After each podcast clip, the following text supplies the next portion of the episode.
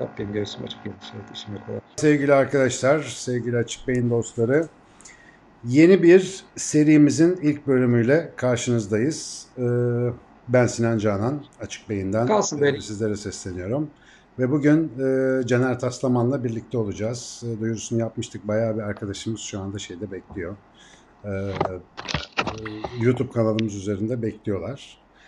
E, Ben Caner Taslaman'la sohbetimize geçmeden önce sizlere kısaca bu 5 soruda formatının nasıl bir amaca matuf olduğunu bir kısaca anlatmak isterim.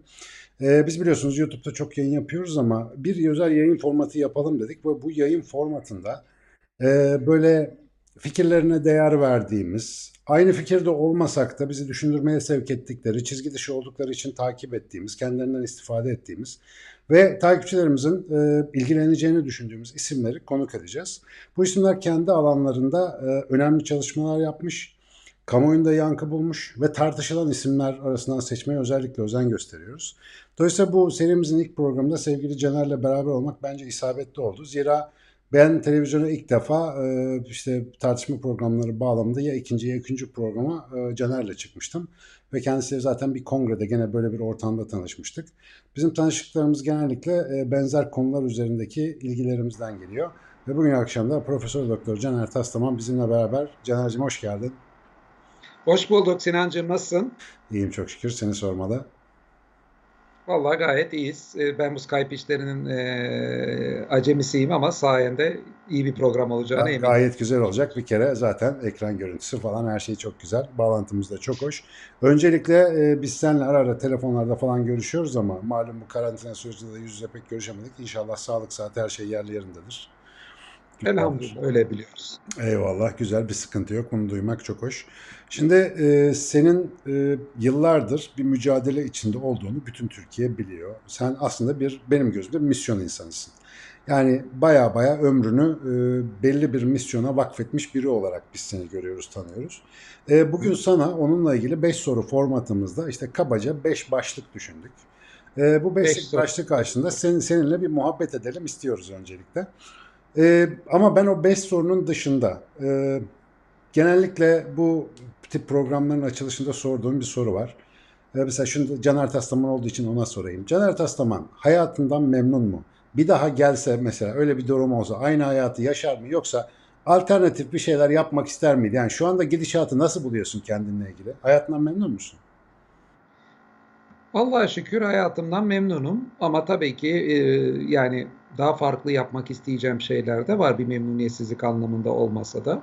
Yani hayatımda geriye gitsem değiştirmek isteyeceğim şeyler var. Yani hayatımdaki ana amacım veyahut da e, ideallerim tahminim şu andakiyle aynı olurdu yeniden gelseydi. Hani bana şimdiden planla yeniden geleceğin hayatta nasıl ideallerin olsun deyince yine aynı idealler olurdu ama geçmişi planlarken bu ideallerime daha iyi hizmet edecek şeyler yapardım. Mesela küçükken bir mesela diksiyon kursuna veya hızlı okuma kurslarına mesela gidebilirdim mesela Yani üniversite donanımı çağlarında. arttırmak için diyorsun. E tabii veyahut da ne yapardım? Mesela sosyolojiyle başladım. Bana da çok katkısı olduğunu düşünüyorum sosyolojinin. Yo- Yani sosyoloji okurken çok psikoloji dersi aldım. Sosyal psikoloji derslerimde Çiğdem Kağıtçıbaşı Hoca gibi, sonra Diana Sunar Hoca gibi çok iyi psikologlardan aldım. Hatırlıyorum Boğaziçi'nde çok psikoloji dersi alınırdı genelde sosyolojide. Ama şu mesela şu andaki aklım olsa sosyolojiyi bir tercih olsa da psikoloji e, veya fizikten birinden lisansı yapıp doktoramı yine felsefe ve felsefe ve din bilimleri yani aynı doktorayı yapmayı, doçentlik felsefede aynı yerden devam etmeyi düşünürdüm ama lisansımda mesela fizikle psikolojiden birine başlardım. E, mesela Yani böyle aslında ufak yapmak. tefek değişiklikler. Yani ana hatta Evet, bunlar iyi yani- iyi diyorsun. ufak tefek e, denebilirse yani bu tip değişiklikler yapardım. Aslında e, bu soruyu şunun için sordum. Benim bu programa davet etmeyi düşündüğüm, tabii listenin başında sen olduğun için ilk programı senle yaptık. Sağ ol davetimizi kabul ettiğin için. Ama böyle e, o arkadaşları böyle listeye yazdığım zaman e, şunu dedim kendi kendime. Ya bu adamların önemli bir ortak özelliği e, yaptıkları işten hoşnutlar ve kendilerini güzel gerçekleştirebilmiş insanlar. Ve böyle insanlar genellikle kendi hayatlarında mutlu ve tamam hisseden insanlar oluyorlar. Hani öyle e, çevreden e, söylenenlere göre çok fazla morallerini bozmuyorlar ya da çok fazla yükselmiyorlar. Böyle bir rotaları var, bir kaptırıp gidiyorlar. Benim açıkçası e, en önemli bulduğum kriterlerden bir tanesi ve seni de yıllardır hem tanıyan hem takip eden birisi olarak Ki tanışmadan çok önceden takip ediyordum zaten. Hani senin de böyle olduğunu düşündüğüm için bir teyit amaçlı sorayım. Benim içsel kriterlerimden biridir bu. Özellikle muhabbet etmek isteyeceğim insanları seçerken. Şimdi 5 tane soru var ama bizim muhabbet muhtemelen uzun sürer. Ee, bu arada süresini e, soran arkadaşlarım oldu. Biz normalde 1-1,5 saatlik gibi bir format düşünüyoruz. Ee, Caner'in programı nedeniyle normalde saat 9 ya da 10 bandında yapmayı düşündüğümüz programı şimdilik 11'e çektik. Daha sonra daha erken saatlerde yapacağız ama bu 5 soru benim ve bizim Açık Bey'in ekibinin Caner Taslaman'a e, Caner Taslaman'la muhabbet etmek istedikleri 5 tane ana başlık üzerine. Özellikle tabii kendisinin biz böyle magazin programı olmadığımız için özel hayata girmiyoruz. Sadece medyada, e, basında efendim ya da kendi e, matbuatında anlatmak istediği şeyleri biraz daha açalım, biraz daha anlaşılır hale getirelim amacıyla sorduğumuz sorular. Öncelikle biz anlamak istiyoruz tabii. Ve Caner gibi arkadaşların ki bende de biraz bu var, bir özelliği var. Seveni kadar sevmeyeni de var. Hani böyle takdir edeni kadar tenkit edeni de var. Ama keşke tenkit edeni olsa hani böyle saçma sapan eleştireni de var. Yani doğru düz lafını dinlemeden onu bir yere koyup bir şey yapanlar da var. Çok yüceleştirenler de var. Yani e, raydan atıp böyle hani tarikat kul müridin olalım falan moduna girenler de var. Dolayısıyla biz fikrine değer verdiğimiz arkadaşların fikirlerini daha net hale nasıl getirebiliriz? Buna işte nasıl yardımcı olabiliriz? Biraz açıkçası onun e, derdindeyiz. Şimdi ilk sorumla ben başlayayım sevgili Caner'cim. Seninle de sık konuştuğumuz bir şey. Senin de konuşmayı sevdiğini düşündüğüm bir konu. İnsanoğlunun anlam ihtiyacı, anlam arayışı. Şimdi şöyle açmak isterim bu soruyu. İçinde bulunduğumuz çağın e, sanıyorum hani herkesin teslim edeceği özelliklerinden biri bir anlam karmaşası ve bir anlam kaybı var. Bir, ben insanın fabrikalarında da anlatıyorum. Yani bu sorunun alt soruları gibi düşünelim. On soru üzerine muhabbet edelim diye söylüyorum. Niye biz anlam ararız? Niye böyle bir ihtiyacımız vardır? Özellikle felsefe açısından. İki, bu devir gerçekten bir anlam kaybına mı neden oluyor? Ve üç, benim için en önemli olanı kurumsal dinler ve oturmuş gelenekler acaba bugünün anlam ihtiyacına cevap veremiyor mu? Ya da bir eksikliği mi var ki? İnsanlarda böyle bir tartışma hali, devamlı işte yok bir deizmler, bir, bir ateizmler, bir şeyler moda olup duruyor. Sen bu manzaraya nasıl bakıyorsun? Hayatı bu konularla ilgili bir insan olarak. Evet, kısaltmaya nasıl çalışacağımı düşünerek Kısaltma abi, Çok tamamen uzun. rahat. Kısa- Bak benim balım da Ee, seni şöyle dinliyor şu anda Şu andaki, mesela ben yanılmıyorsam anlamla ilgili yazdığım bir şey var. canertaslaman.com'da makaleler bölümünde olması lazım. Şu anda e, kedi de çok güzelmiş. Seni dinlemeye Ee, geldim. şu- hoş geldin. Ee, canertaslaman.com'da makalesi var. Oradan bakabilirler. Ee, bazı da yeni de bir arkadaş da çok güzel e, videosunu da yaptı sağ olsun sorgulayan Müslüman'dan. Mesela onun bir kısmı mesela o makalede geçen e, yalnızlıktan bitmeyen beraberliğe ismi. İçinden böyle video çıkmış da bir kısmı var. Evet izledim. Üç, özetlemeye çal- özde- e, çalışayım. E, hocam yani düşüncem şu birincisi anlam ihtiyacının bize içsel olan yani İslami terminolojiyle söylemek istersek fıtri bir ihtiyaç olduğunu düşünüyorum. Fıtri ihtiyaç demek şudur yani e, bir yerde yani kültürle edinilmiş, sonradan edinilmiş bir özellik değil, doğuştan insanın e, bir özelliğini ifade eder. Ben bu fıtri e, olan işlere de kafayı taktım biliyorsun. Fıtrat delilleri diye de bir kitabım var. Yani fıtrattaki özelliklerin Allah'ın varlığını ve dinin gösterdiği ile ilgili bir kitap yazdım. Ee, Kur'an'da da Rum suresi 30. sure 30. ayetinde fıtrata dikkat çekilir. Burada e, insanların fıtrat üzerine yaratıldığı geçer. Yani bütün insanlarda olan bir şeydir bu dikkat edin. Yahudilerde, Müslümanlarda, ateistlerde olan bir şey değil. Ayrıca yine ayette insanların çoğunun bundan habersiz olduğu geçer fıtrat özelliklerinden. E, ama orada yine bir dost doğru din olduğu geçer. Yani insanların hepsinde olan birçoğun habersiz olduğu ama dost doğru bir şey var. Bu da şunu gösteriyor. Demek ki fıtrat üzerine tefekkür edilince bizi önemli sonuçlara götüren bir alan. Fıtratın üzerine ona tefekkür etmek, fıtrat özelliklerini takip etmek önemli. İnsan da anlamı arayan bir canlı bence ve e, anlamı e, anlam arayışımız yani anlamın olmaması bizim için bir e, istemediğimiz bir olaydır. Yani nasıl ki acı çekme korkumuz vardır, ölüm korkumuz vardır. Aslında anlamsız olması, yaptıklarımızın anlamsız olması korkusu da buna benzer bir korkudur. Bir hayat anlamlıysa yaşanmaya değerdir. Bir iş anlamlıysa yapılmaya değerdir. O bir şeyin yapılmaya değer, yaşanmaya değer olduğunu belirleyen içinde bir kriterdir.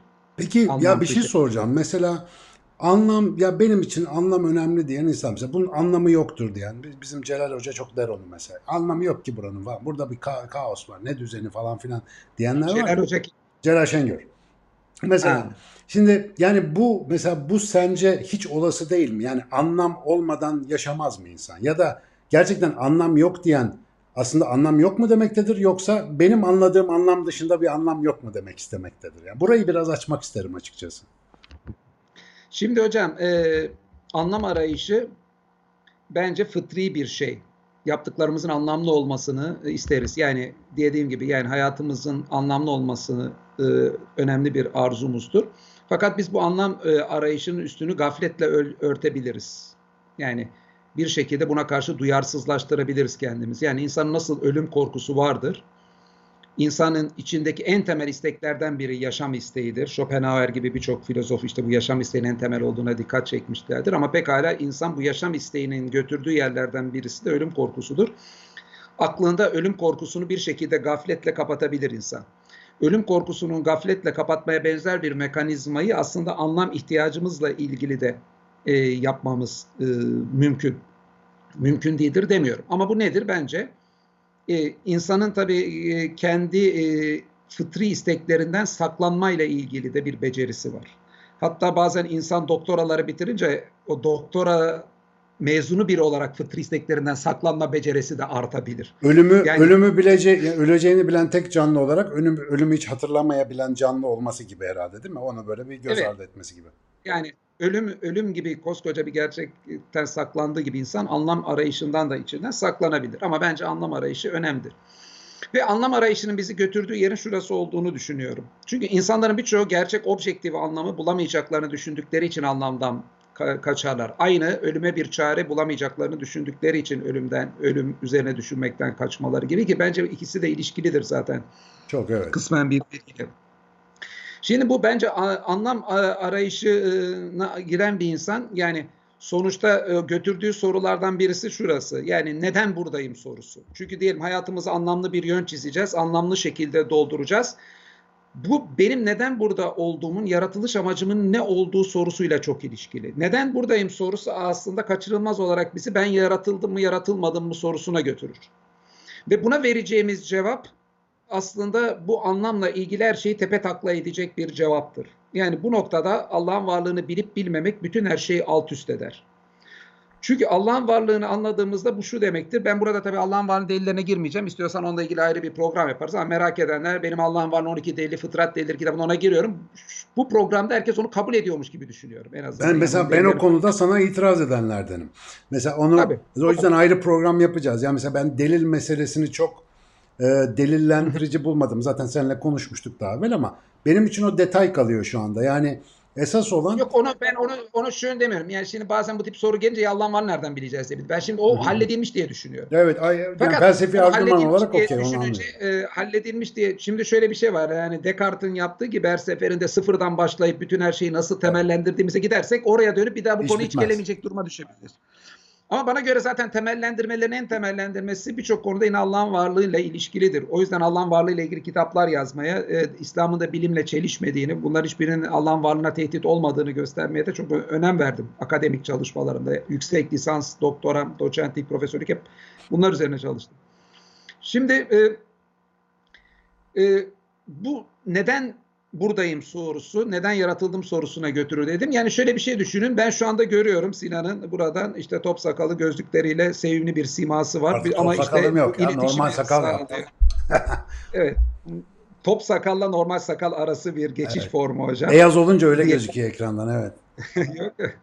E, evet tabii top sakal değil bu ama ne diyeyim modern sakal ama yani tam sakal da değil her neyse adı. Hipster, Ama hipster. Sinan'la iletişim kurup görmek çok büyük bir nimet. Yani birini görünce onu tanıyabiliyorum, simasını yapabiliyorum, işte renkleri görüyoruz, sevdiklerimizi görüyoruz. Görmek olağanüstü, işitmek olağanüstü. Şu anda işitmemiz sayesinde iletişimdemiz. Yürüyerek buraya geldim. Allah'a şükür ayaklarım götürüyor.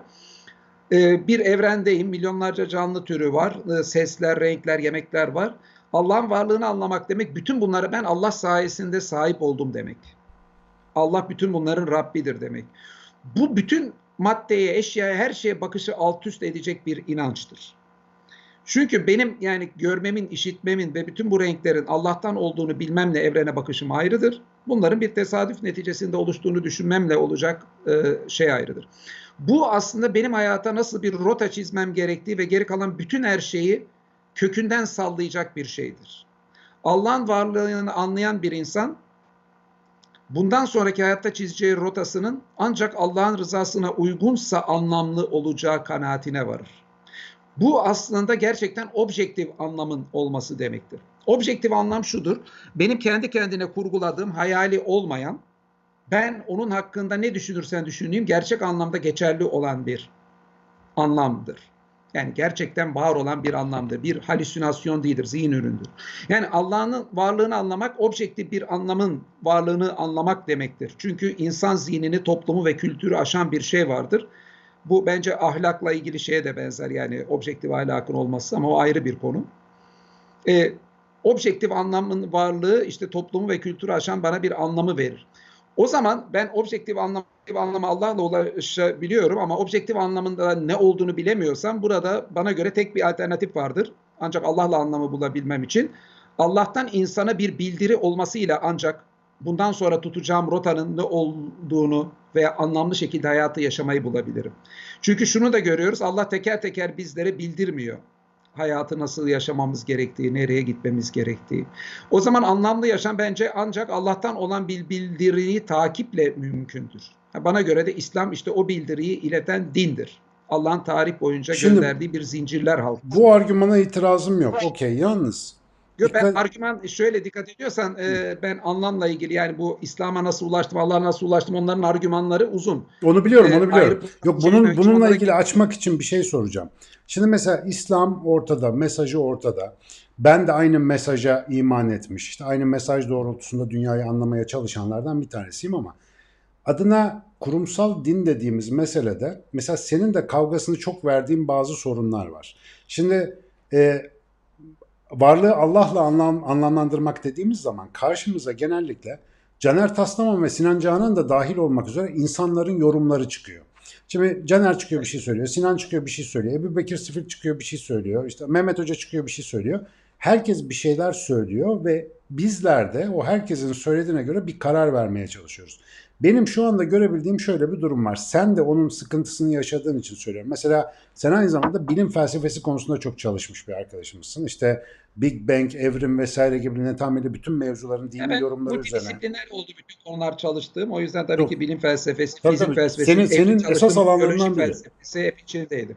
Peki Şimdi mesela kurumsal İslam dini yani şu anda cari olan bizim burada daha ziyade işte bir sünni gelenek, ehli sünnet geleneği dediğimiz gelenek bir sanki bu anlam ihtiyacını karşılamakta bir bocalamaya sebep oluyor gibi görüyorum ben. Sen buna ne diyorsun? Yani e, dünyada böyle bir sürü bilimsel sorun, teknik, işte seküler sorular, seküler aklın ihtiyaçları bir şeyler var. Dünyada böyle kayna, kaynıyor. İşte sosyal sistemler çalkalanıyor, siyasal sistemler değişiyor.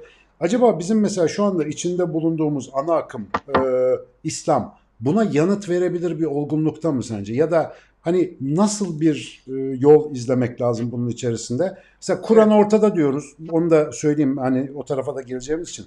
Kur'an ortada bir metin, Allah'tan gelen vahiy diyoruz ama abi 30 adam 30 farklı anlam çıkarıyor mesela. Böyle de bir durum var. Şimdi bunun içerisinde sen din felsefesiyle de ilgilenen birisi olarak ne önerirsin anlam arayan insana? Madem bu bir fıtri ihtiyaç ne yapacağız biz burada? Şimdi e, Sinan Hocam e, işin doğrusu şu yani öyle güzel başlıklar açıyorsun da sorunlu başlıklar açıyorsun şu biliyorum, açıdan. Yani her tabii. açtığın başlık benim için iki saat konuşmalı başlıklar açıyorsun. Yani e, burada açacağım çok parantez var. E, Vaktimiz şöyle var söyleyeyim. Ben tartışmaya girerken genelde iç, içinde olduğum tartışmaları dörde ayırıyorum. Dört bölüme ayırıyorum.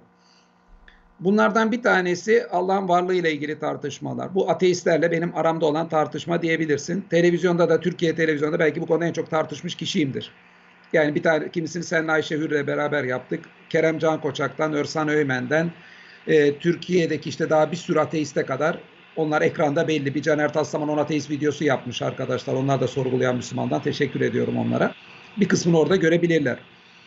Şimdi bir o konu var. Bir ateizm konusu var. Diğer bir konu diyelim ki bir insan Allah'ın varlığına inandı. İkinci adım. İslam'ı reddediyor. Neden İslam'a inanıyoruz var? Burada deistler var, dini reddedenler. Aynı zamanda Hristiyan misyonerler var. Veyahut da dinlerini bir şekilde e, mistik bir din oluşturan New Age'çiler var. Onlarla bir tartışma var. Bence bu tartışma da önemli. Ateistler tartışması da önemli. Bu deistler önemli. Üçüncü bir tartışma var. İslam'ı nasıl anlamalıyız tartışması var. Tamam İslam'a inandım ama bu nasıl bir İslam? Sonuçta Kur'an Allah'ın vahiy ama bizim anlamamız senin dediğin gibi bu evvela kesinlikle Kur'an hakkında kim ne konuşuyorsa konuşsun bir insan çok akıllı, çok mantıklı olduğunu iddia edebilir ama öncelikle bence şuradan başlamak lazım. Yani sen kardeşim oturup da peygamber değilsin. Senin konuştukların vahiy değil mutlaka hata yapmış olabilirsin.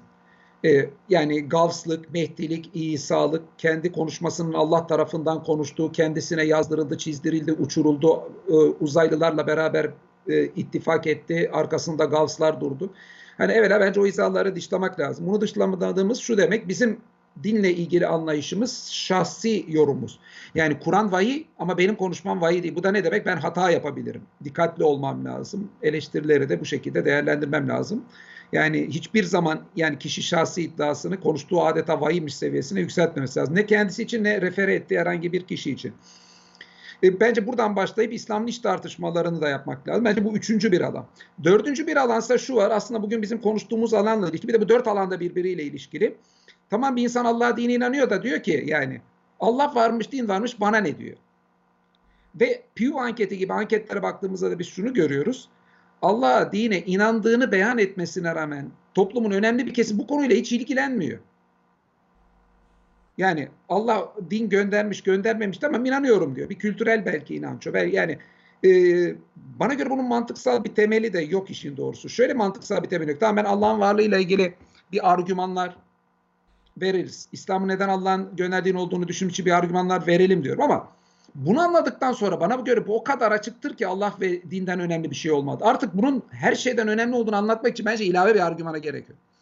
Fakat realiteye baktığımızda şunu görüyoruz. Dünyadaki realiteden bahsediyorum anketlere göre. Türkiye'deki realiteden değil. Çok büyük bir kesim Allah dine inandıklarını beyan etmelerine rağmen dini kendileri için önemli olmadığını beyan ediyorlar.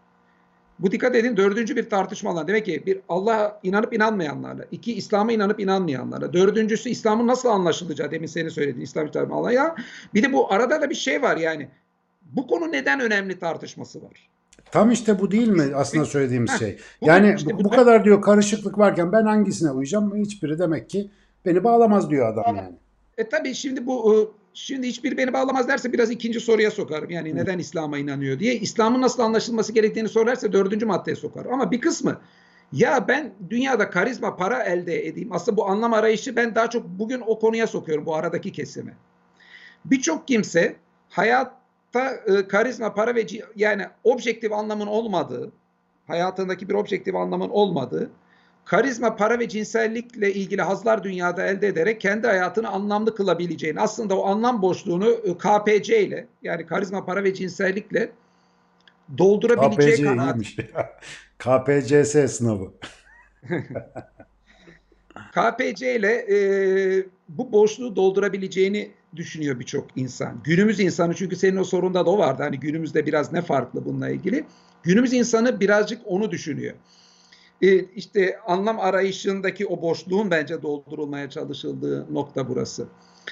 Yani ben şimdi öbür konulara girmekten kaçınmamın nedeni şu. İslam'la ilgili konuya girersek buraya giremeyiz. Ama sen diyorsan İslam'la ilgili konu içine gir. Onun içine girip yani niye farklı düşüncedeyiz diğerlerinden. Şimdi bu dördü de ayrı alan. Ben yani bugün daha çok bu alanın içinde. Neden? Evet. İslam inanıldıktan sonra en önemlidir de kalmak istiyorum. Evet modern dönem KPC'yi birçok şeyin merkezine getirmiştir. Ama e, şunu işte burada bilmek önemli. Biz neden buradayım sorusundan kendimizi saklayabiliyoruz birçok zaman. İnsan maharetli dediğim gibi kaçıyor ondan. Fakat şey sorusundan kendimizi saklamamız daha zor. Nereye gidiyorum sorusuna. Mümkün. Görüyoruz. Birçok insan ölümden saklanarak oradan saklamıyor. Ama neden buradayım? Sen buradayım canım. Sonunda var olmuşum. Bana ne? Allah beni yaratmamıştan diyen birçok insan yakınlarının ölümüne sürekli tanıklık ediyor. En sevdikleri ölüyor. Arkadaşları, dostları, belki annesi, babası çok sevdikleri ölüyor. Ve her doğum günü kutlamasında aynada kendine baktığında bir yaşlanmanın ela alametlerini görüyor ve bu aslında toprağın altına gidişin habercisi olduğunu görüyor. Buradan kendini saklamak o kadar kolay değil. Yani neden buradayım sorusundan saklamak, nereye gideceğim sorusundan e, saklamak kendini işin doğrusu daha zor.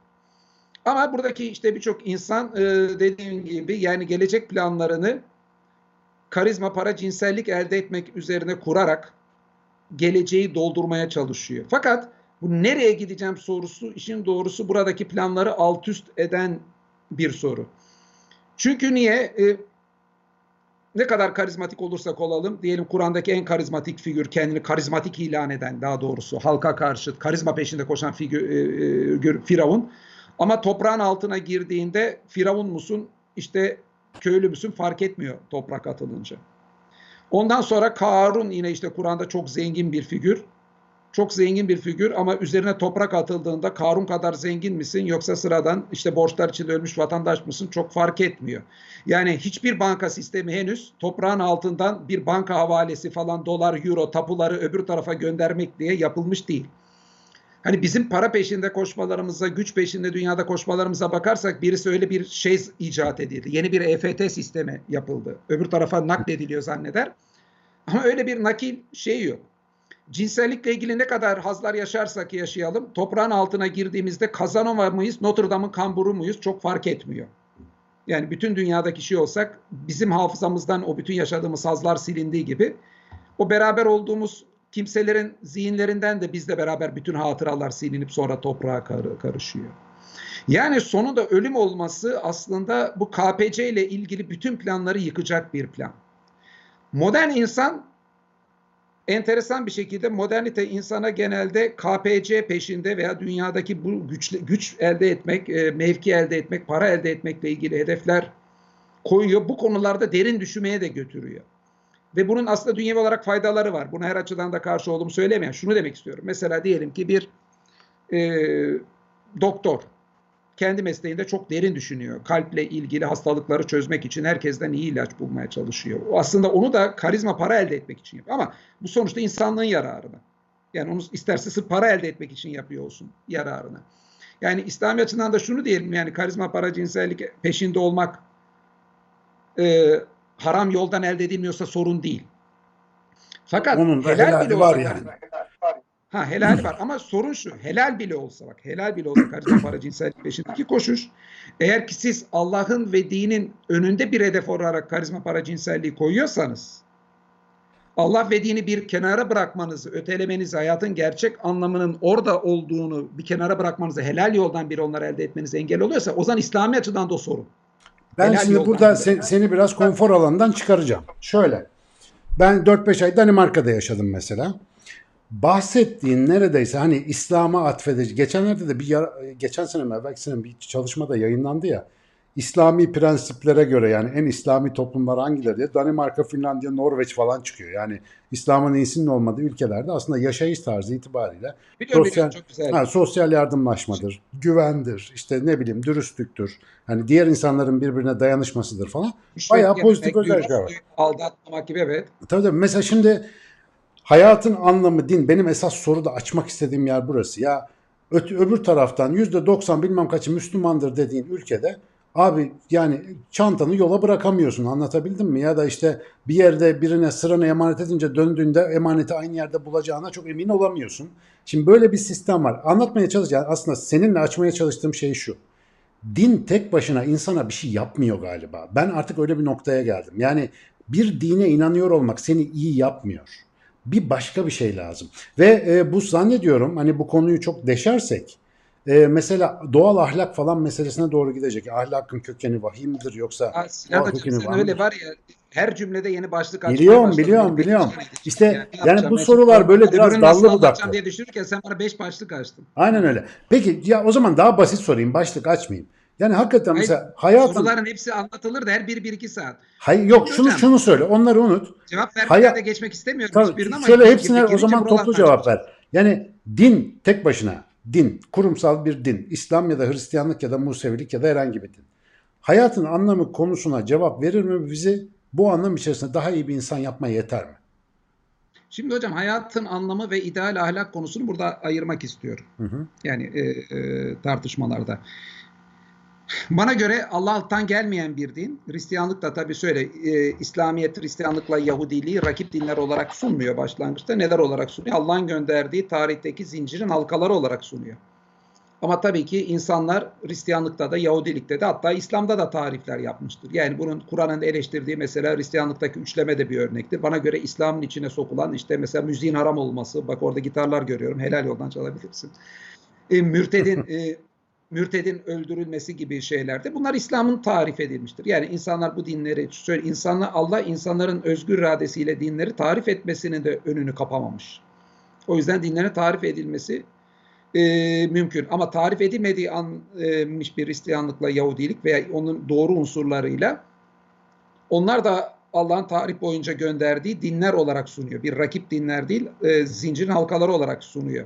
Bu açıdan baktığımızda o, o zincirin doğru halkalarıyla ben Hristiyanlığın da hayata anlam, Yahudiliğin de hayata anlam vereceğini düşünüyorum. Çünkü onlar da Allah'tan insana bir mesaj olma, hayata bir rota çizme özelliğini, demin dediğim özellikleri karşılıyorlar. Evvela e, onu söyleyeyim. Şimdi bu benim e, tahminim yani Allah'la irtibatı olmayan bir hayatta anlamlı bir rota çizilemeyeceği, yapılanların anlamsız olacağını düşünüyorum. Sonuçta çünkü bütün yapılanlar bu mezara kadar dünyanın hayatındaki hazların karizma para peşinde olmanın dışına taşmayacak. E abi sen bak Buradan- bilim tarihiyle uğraşan Şimdi adamsın ama. Ahlak, ahlak, ahlak- dur öbür tarafa geçeceğim. Ama dur ya şeyleri Şimdi- falan koysana abi. Einstein'ı, Dirac'ı, osu busu adamların yarısı ateist, yarısı agnostik e, falan. insanın Değil mi? o şekilde e, hayatını anlamlı çizemeyeceğini söylerken insanın yararlı yararsız bir şey yapmasıyla anlamlı anlamsız bir şey yapması arasındaki Şimdi hocam burada senin dediğin karar, karar e, kategori yararlı yararsız bir şey yapma kategorisi. Yo yo. Anlam Bak ha- kendi hayatını benim söylediğim şu. anlamlı anlamsız Albert Einstein'ın mesela Fikirler ve Görüşler kitabına bakıyorsun. Adam hem bütün kurumsal dinleri reddediyor abi hem de kendine göre öyle bir dini retorik yazıyor ki mesela.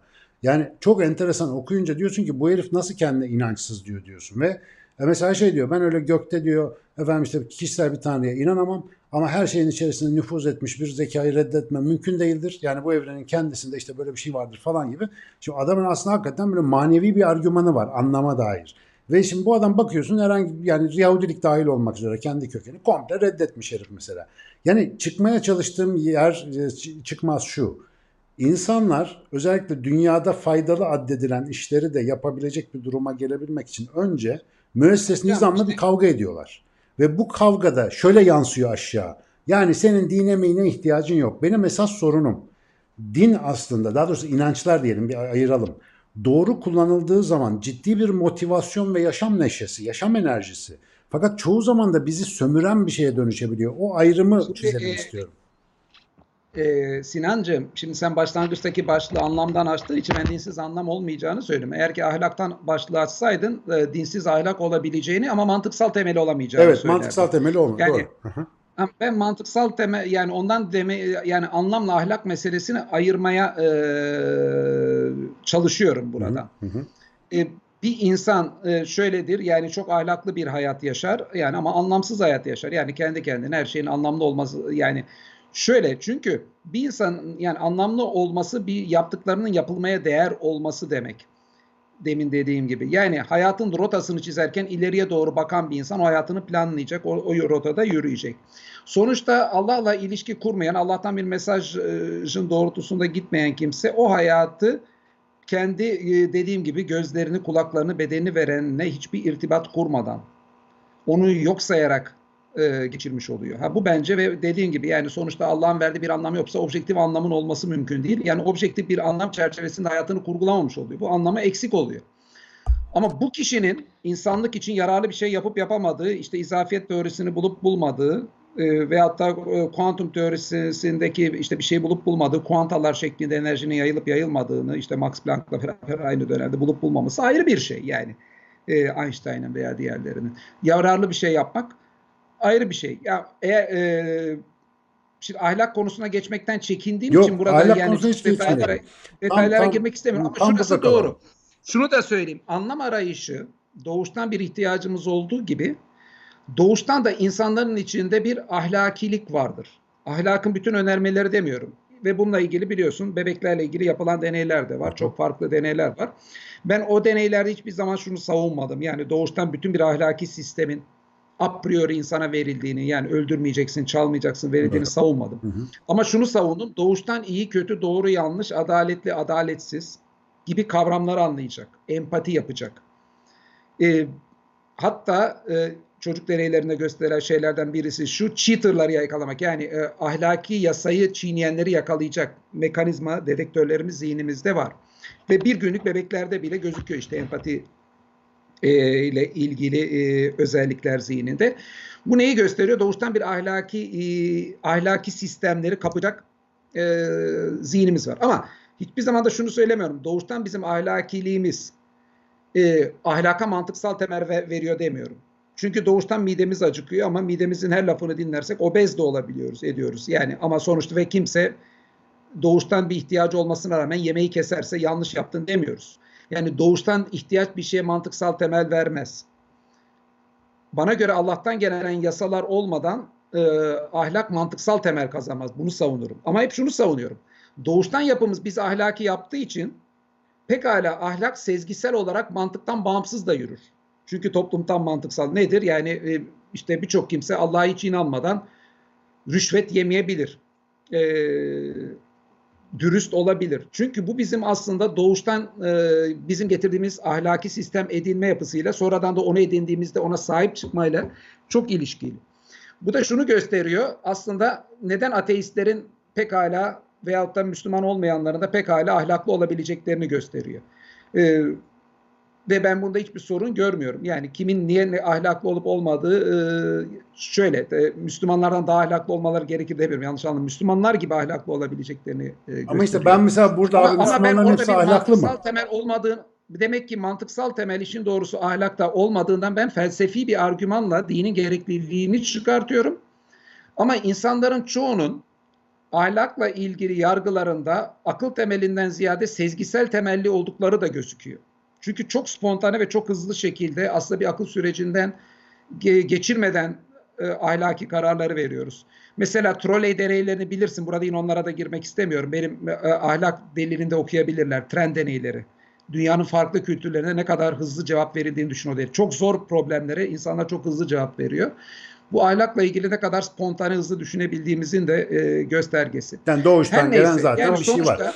Ama e, Sonuçta ikinci bizim burada mantıksal şey temelle e, mantıksal temelle e, ahlakiliği de burada ayırmak ayıralım. lazım. E, ben, Allah- şimdi bu Allah'tan soruyu gelen buyruk olmadan bir şey diyeyim de yani Allah'tan gelen buyruklar olmadan mantıksal temeli bulunamayacağını savunmakla beraber eğer ki Müslümanlar Allah'tan gelen yasalara uymuyorsa e, o zaman bizde bir sorun var demektir. Yani İslam'da çok açık şekilde bunun da ehli sünnet de onu söyler, Şii de, tasavvufçu da, Selefi de herkes bunu söyler. Yani hani herhangi bir arada ayrılık yoktur. İman da amel de önemlidir. İmanla amele önem verme dereceleri fark edilmiştir. Kimisi ayırmadan birleştirmiştir ama herkes hem iman hem amel ikisi de İslam'da önemli der. O yüzden İslam'da eğer ki bizim amelimizde bir bozukluk varsa mesela bir rüşvet yiyorsak, eğer ki fakire yardım etmiyorsak, cebimizdeki paradan onu faydalandırmıyorsak, e, eğer ki insanların iyiliği için e, vakit, çaba sarf etmiyorsak, o zaman bizim bir Müslümanlığımızda, bir imanımızda eksiklik vardır. Burada bizim imanımızda niye eksiklik varı sorgulanması gerekir. Yani burada da bir İslam ve Müslüman ayrımı yapmamız lazım. Hani Müslümanların yamukluklarından dolayı İslam'ı eleştirmemek de yani takdir edilir ki pek mantıklı bir şey değil. İslam'ı eleştirmek değil ama söylemeye çalıştığım şey şu. İkinci soruya da bağlayayım. Şimdi ben işte insanın fabrika ayarlarını bitirdim. Senin için demiyorum. Genelde o var. Yo, yo, işte ha, işte, yo, yo. Ama o konu güzel. şimdi Müslümanları teker teker tartışacak halimiz yok. Yok yok o, o nokta İslam'ı güzel ama şunu söylemeye çalışıyorum. İnsanın fabrika ayarlarında biraz değindim. Şimdi de insanın manevi ayarları diye bir şey yazıyorum. Yani anlam ayarları anlamında. Şimdi orada yani benim temel argümanım şu. Akıl dediğimiz o meleke işte bir e, öğrendiklerimizi, yaşadıklarımızı belli bir bağlam altında birleştirip onlara bir anlam vermeyi gerektiriyor ya. Ve bu akıl dediğimiz meleke bize has olduğu için biz bir anlam üretmek zorundayız. Şimdi şu vardığım nokta şu. Onu sana danışacağım bir de bu soru kapsamında. İşte anlam konuşuyoruz ya. Sen inançsız da olsan desen ki burada her şey kendi kendine oluyor. Kendi kendine oluyor argümanı da bir anlam açıklamasıdır aslında. Yani tabiat kanunları dediğin, kendi kendine oldu dediğin bir sistemin düzenine bağlarsın her şeyi. Buna bir anlam verirsin ve dersin ki Ben tabii anlamı nasıl tarif ettiğimizden başlamak lazım. Yani benim anlam tarifime o girmiyor. Yani benim anlam nedir senin tarifi- anlam tarifin bir, mesela? şey, bir şeyin, bir şeyin yapılmaya değer olduğunu, kendi içinde onun değerli olduğunun ifadesi. Ha bana göre bir şeyin e, mesela e, evren tesadüfen oluşulmuşsa bir hayatta mesela karizma, para, cinsellik peşinde sonra koşmak e, yani yapılmaya değer bir şey değil. Öyle bir hayat yaşanmaya değer bir hayatta değil bence. Ama şöyle peşinde. bak o, Yani orada şunu göre tamamlayayım, Allah şunu tamamlayayım. varsa Yani standart E, o- ahlaki ahlaki seküler anlayışı bir tamamlayayım ki bunu sen de biliyorsun aslında. Yani bunların hepsi tesadüftür. İşte sadece kör evrimsel süreçlerle de biz ortaya çıkmışızdır. Ama bu evrimsel süreçlerin bize yüklediği bazı duygusal bilmem ne işte ahlaki kodlar vardır. O kodlara uygun yaşarsan mutlu olursun, toplum daha başarılı olur. E, hatta işte bunu istediğin gibi manipüle de edebilirsin. Yani bu sisteme ne kadar uyumlu yaşarsan, yani ne kadar fıtri yaşarsan İslami ifadesi, o kadar mutlu olursun üzerinden bir ahlak, toplum, her şeyi inşa edebilirsin. Yani neticede şunu söylemeye çalışıyorum. Aslında bu, Hocam bu sonuçta ben tabii ki o sistemde objektif ahlakın da objektif anlamında mümkün olmadığını düşünüyorum. İşte mesela Michael Ruse alalım bir biyolog, biyoloji felsefesi. Kendisi de ateist. Kendisi de e, şimdi tabii burada şunu da söyleyeyim bu önemli bir konu. Hala bizim felsefecilerin çoğu tabulara kafasındalar. Yani doğuştan İnsan sahip olduğumuz evet. özelliklerden ha- habersizler e, burada. Bu e, bizim e, üniversitelerdeki birçok felsefe hocasından e, daha birçok kimseye kadar giden bir şey. Ama son 30-40 yıldaki çalışmalar e, doğuştan bebeklerin sandığımızdan çok zengin bir zihinle dünyaya geldiklerini yani bizim fıtrat dediğimiz şeyden sandığımızdan çok zengin Tabii. olduğunu gösterdi. Yani Belki bizim bir alanın en önemli konularından biri yani. Hakikaten öyle biliyoruz artık. ama işte bunu ama bunu anlamak için ben seni biliyorum, takip ediyorsun. Modern çalışmaları takip etmek lazım. İşte Şimdi felsefe fakültelerinde birçok hocalar var. Almanya'dan gelen hocalar var zamanında biliyorsun 2. Dünya Savaşı'na kaçıp Evet. burada. Onların anlattığı, ders anlattığı, talebelerin anlattığını dinlemişler. Yani sırf o Alman yani 2. Dünya Savaşı'ndan sonraki eee, o çalışmaları neredeyse bir tek dinlemişler. E, ve oralarda tabii ki o dönemde yani bizim aslında 20. yüzyılın ilk yarısında dünyada tabulara saçılık hakimdir. Yani William James'e gidelim bakalım. Sosyoloji geleneğinde Durkheim'a bakalım. Toplumsal şekillendirmedir. Marksist geleneğe bakalım. Marksiste altyapı, üst yapıyı belirler. Zihinleri de o belirler. Kültür belirler. Dikkat et. Doğuştan şeye pek Marksizmde de atıf yoktur. Yani 20. yüzyılda bu pozitivizmden gelen ekoller de, Marksizmden gelen ekoller de bunların hakimiyeti var. Bunların aşağı yukarı hepsi tabulara saçıdır. Yani doğuştan insan zihninde pek e, bir donanım olmadığını, sonradan e, kültürel şekillendirmeyle bunların yapılandığını düşünüyor. Şimdi o sistemden geçmiştir Türkiye'deki akademisyenlerin önemli bir kısmı ve hocaları. E kendileri de modern çalışmaları senin gibi zahmet edip de takip etmedikleri için yani aslında son 30-40 yıldaki e, tabulara sacılıktan zihnin zengin altyapıyla gelişine kognitif science yani bilişsel bilim ve modern psikolojide bir eğilimin olmadığı olduğunu da bilmezler diyelim. Olmadığını zannederler. Yani bu parantez içinde söylüyorum bunu ama Tabii önemli o bir onların şey birinci soruyu şu soruyla bağlıyorum. Dinlerin bugün bugünkü haliyle özellikle Parantez- İslam dininin gelmedik parantezine. özellikle Evet, İslam dininin anlam arayışını karşıladığını düşünüyor musun? Bunda başarılı mı Kesin. sence? Kesinlikle. E niye bu kadar anlamsız Müslüman var? Hocam bir dakika anlamsızlığı hangi anlamda kullanıyorum? Şimdi biz dikkat Yani et hayat İslam'dan hayat anlamı mesela. hocam İslam'dan konuşuyoruz. Müslümanla ilgili konuşmuyoruz. Yani işte bak e, işte bak ama dur dur üzerine dur. konuşursan Sen şimdi bak bir- böyle ayırdığın zaman e, benim be- bir dinleyici olarak ben şöyle bir şey oluşuyor. anlamsız olduğunu da kabul etmiyorum da yani bunlar çok e, Dur şeyli. dur. Ben Şu- obje- şöyle bir objektif- açıklayayım ne demek istediğim. Şimdi sen onları tabii ki kavram olarak ayırıyorsun. Bunların kavram olarak ayrı olduğunu herkes biliyor da insan şunu soruyor. Ya ben Müslümanım diyen insanın İslam'ın bu iddiasından faydalanması gerekmiyor mu? Mesela mal biriktiren, çalan çırpan, hak yiyen, görmezden gelen, zulme göz yuman Anlamla, Müslüman yok mu? anlamdan Yani? yine ahlaka geçtik. Bak anlamla ahlak aynı şeyler değil. Yani Abicim yok anlamı- yok bak Yaşa- ama Peki İslam'dan İslam'ın ahlakını niye Alo alo. diyoruz? Tamam bak bir- hızlı geçtiğim için öyle oluyor. Anlamdan şunu kastediyorum. Yani orada bir anlaşalım. Mesela bu bütün varlığın bir nedeni var. Bu neden şöyle bir ilk neden. Bana şöyle şöyle emirleri var falan filan gibi bir anlama oturmuyor mu bu hayat Müslüman için? Şimdi bu bir anlam zemini. E, Bu anlam zemininin gerektirdiği hareketler var. Niye yok bunlar mesela? Yani benim zaten sorumun şeyi oydu. Temel Hocam ben şimdi bir Mesela- kere yoku hocam şimdi yoku neye göre diyoruz? Hangi istatistiğe göre? Ben- Ben, yine hala e, şimdi şu var. Dünyada ortaya çıkan e, İslam şimdi genelde şimdi hocam o kadar çok söylenecek şey var ki yani hangisinden başlayıp gidelim. kısa Ama söyle abi şey kısa kısa. Genelde Kısa kısa söyle mesela- işte manşet Hani olsun. Yasal İslam'dan mı tarikatlardan mı örnek vereyim şaşırdım ama mesela genelde tarikat gibi yapılar alalım. Tarikat gibi yapılarda genelde hocam milletin kafasındaki görüntü mesela böyle bir üçgen görüntüsüdür. Şöyledir bu buranın tepesinde şeyh vardır. O en üstün Allah'a en yakın kişidir. Hı hı. Ee, ve aşağıya doğru indikçe üçgende ondan sonra o şeyhin etrafındakiler çok yüce kimselerdir. Bu sırf tarikat şeyi diye almayın. Herhangi bir dini grup lideri de böyledir. Hatta Bütün dünyadaki kurumsal din yapılanmalarında ruhbana Genelde- doğru giden böyle bir şey var yani. aşağıya aşağıya doğru da bunlar Allah'tan uzaklık uzaklaşırlar. Ama o yapının içinde oldukları için yine bunlar halkın üstündedirler. Fakat benim de gözlediğim ne biliyor musun? Genelde bu tip yapılarda hocam üçgen ters üçgen. Yani ne kadar adam başından uzaksa halk yani taban seviyesi o kadar aslında samimi ve Allah'a yakın oluyor. Üst kesim genelde halkın üstünde gücü ve otoritesi olan kesimde e, halkı istismar hepsinde değilse bile halkın parasına konmak, onları sömürme çok oluyor. Ve genelde göz önünde olan, gözümüze batanlar üstteki kesim, üstteki kesimin götürmesi, üstteki kesimin rüşvet yemesi, üstteki kesimin paralarını, şunların yani üstteki kesimin din üzerinden para kazanması, insanları din üzerinden kazıklaması olduğu için en üstteki kesimin o üstteki kesimde onları temsil ediyormuş gibi gördüğümüz için dindarların büyük bir kesiminin ahlaksız olduğu kanısına varırız. Ben şuna eminim işin doğrusu. Anadolu insana da biz insek bu toplumun da büyük bir kesimine siz paranızı verirseniz büyük bir bölümünü aylar sonra size aynen iade eder büyük bir kesim. Elbette. Yüzde yüz.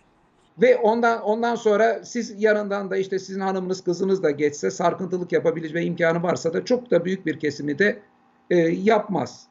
E, çok da büyük bir kesimi ne bileyim e, yolda mesela birisi e, fenalaşmıştır, bayılmıştır, elinde imkan varsa bizim Anadolu'da gitsek halkın büyük bir kesimi de buna yardım eder. Ya burada açlıktan ölemezsin o kesin.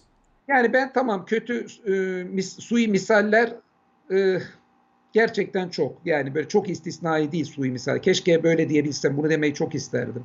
Kötü örnekler çok az abartıyoruz diye. Yani e, ne yazık ki e, bunu cümleyi kurmama ihtimal vermiyor. Kötü örnek sandığımızdan da fazla ama halkın ben büyük bir kesimini ne bu genelleme yapmayı da yanlış buluyor. Ben halkın büyük bir kesiminin İslam'dan çok olumlu şeyler aldığını, İslami bir tevekkül, Allah'a gönülden bağlılık, bir Allah sevgisi, yetimi gözetmeyi, fakiri bir gözetmeyi, yardımlaşmayı aldığını, e, düşene, zorda kalana bir yardım edecek bir gönülleri olduğunu, halkın büyük bir kesiminin olduğunu ve bunun da İslam'la şekillendiğini, İslam'ın bunu şekillenmesindeki bu kültürel yapıda çok önemli bir unsur olduğunu düşünüyorum.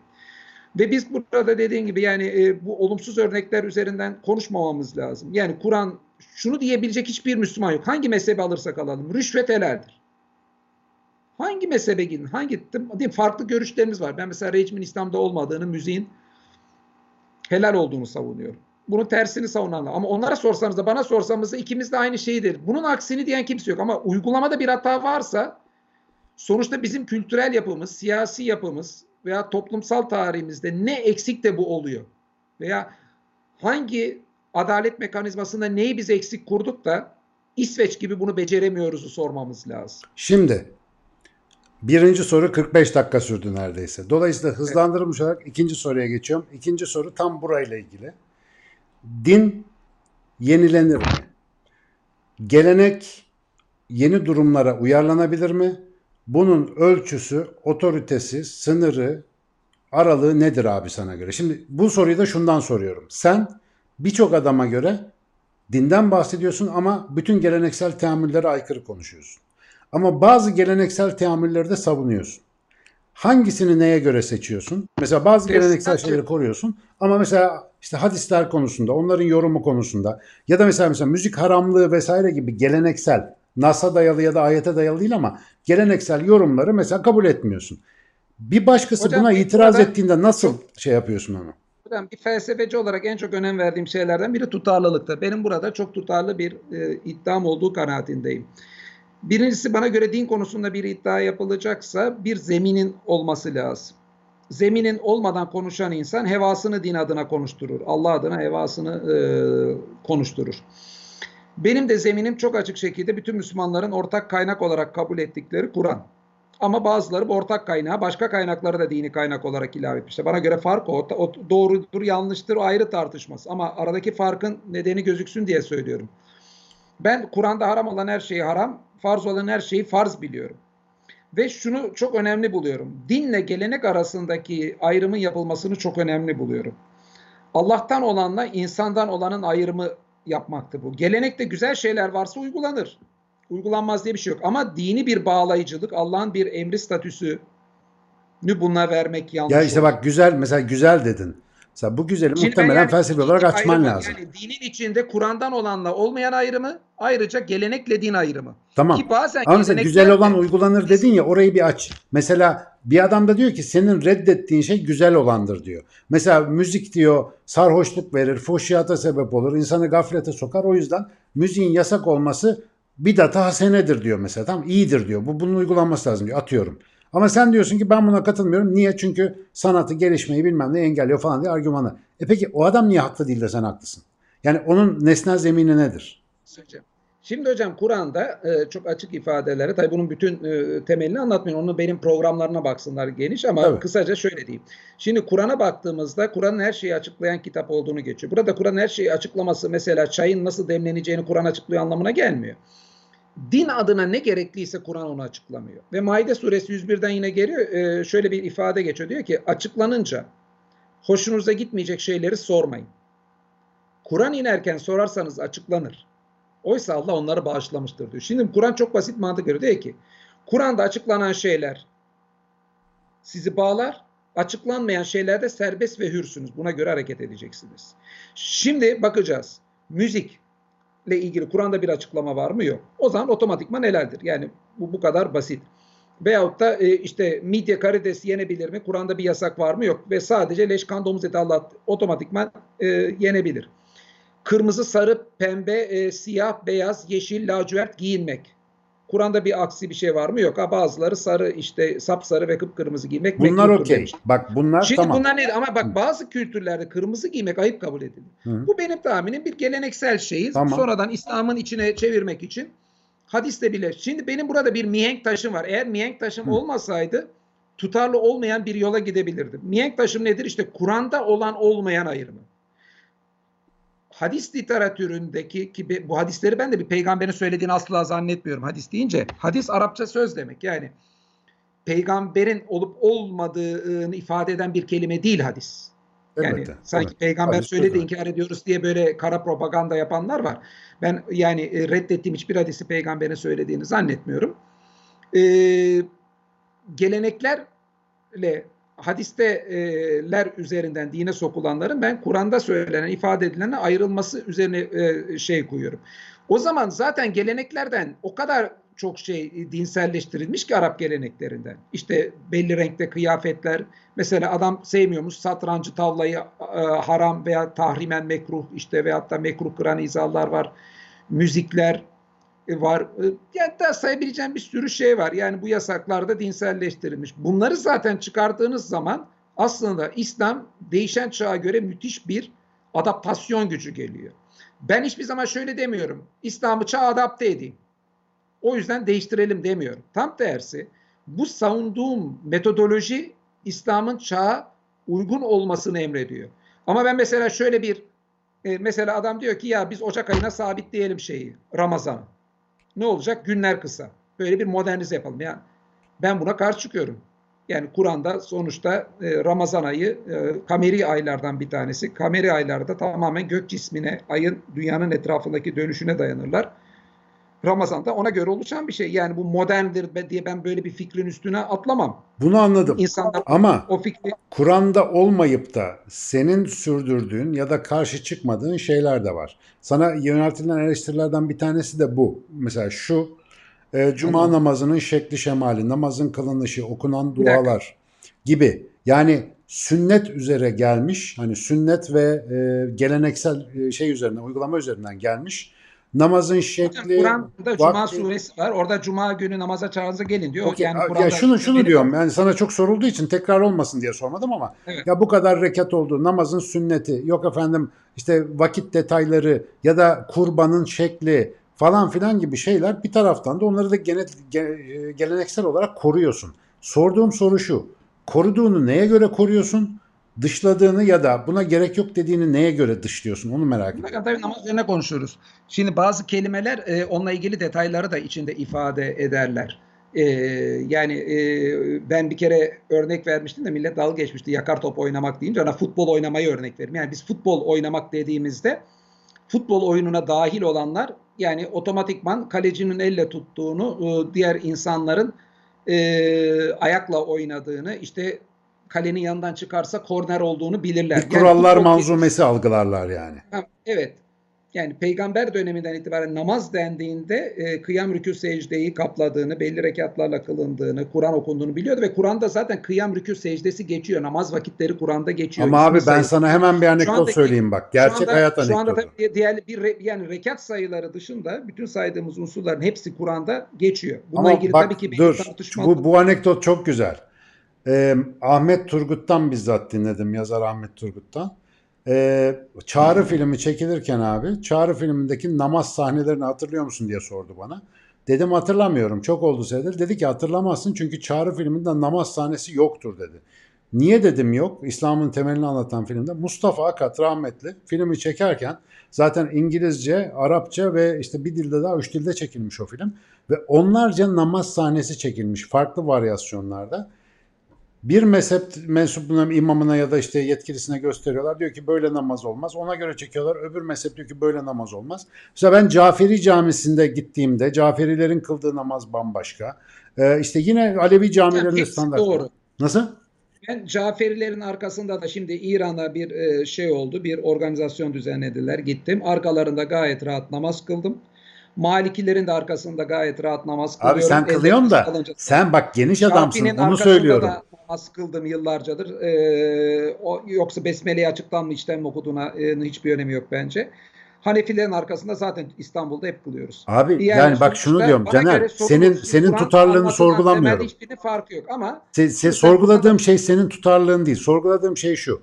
Geleneksel sünni ekolde sen de öyle büyüdün biliyorum. Ayağını dikmeyen adamın namazı bozulur diyen bir kültür var.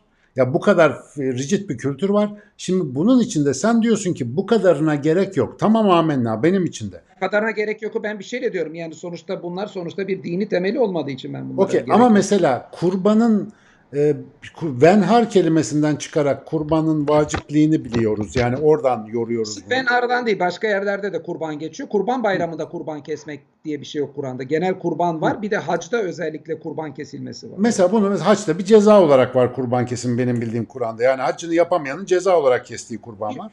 Yok hocam bir ceza ile ilgili yani şey var. Yani direkt haccın içinde bir e, ibadet olarak. Yani ama mesela bu rükünleri falan, ya söylemeye çalıştığım şey şu o detayları tartışmak istemiyorum da bazı şeyleri koruyoruz. Mesela insan olarak böyle onlar okey. Hocam ben Bazı- şu ben Sen şunu İslam- söyleyebiliyor musun? Benim burada tamamen tutarlı bir altyapım var. Koruduğum ona Ha. göre reddettiğimi ona göre yapıyorum diye. Hocam çok basit. Diyelim ki ben leşkan domuz eti Allah'tan başkası adına kesilen haramlar Kur'an'da haram. Hı hı. Bunları e, yemiyorum. Hı hı. Değil mi? Haramdır diyorum yemiyorum. Rakı haram mı mesela? Kültürel olarak bak kültürel olarak köpek eti yemiyorum. Şu mesela şu soru geliyor. Rakı rakı haram mı rakı? Rakı haram ama Kur'an'da hamır geçiyor. Ha, şimdi diyorlar ki mesela hamr o zaman şaraptı. İşte şarap yasak olur olmaz. Mesela hamr örtü Hocam dediğin zaman da bir dakika şimdi ben hocam ben sözlüklerden baktım bunu. Arapça sözlüklerden inceledim. Sözlüklere baktığımızda sözlüklerde hamır kelimesine şarap anlamı verilmiş. Ama sarhoşluk eden her şey anlamı da verilmiş. Şimdi iki manada var Ha. sözlükte. Bir dakika geleceğim Aynen. açıkça ya eksik kalmasın yarın şarapçı e, demesinler.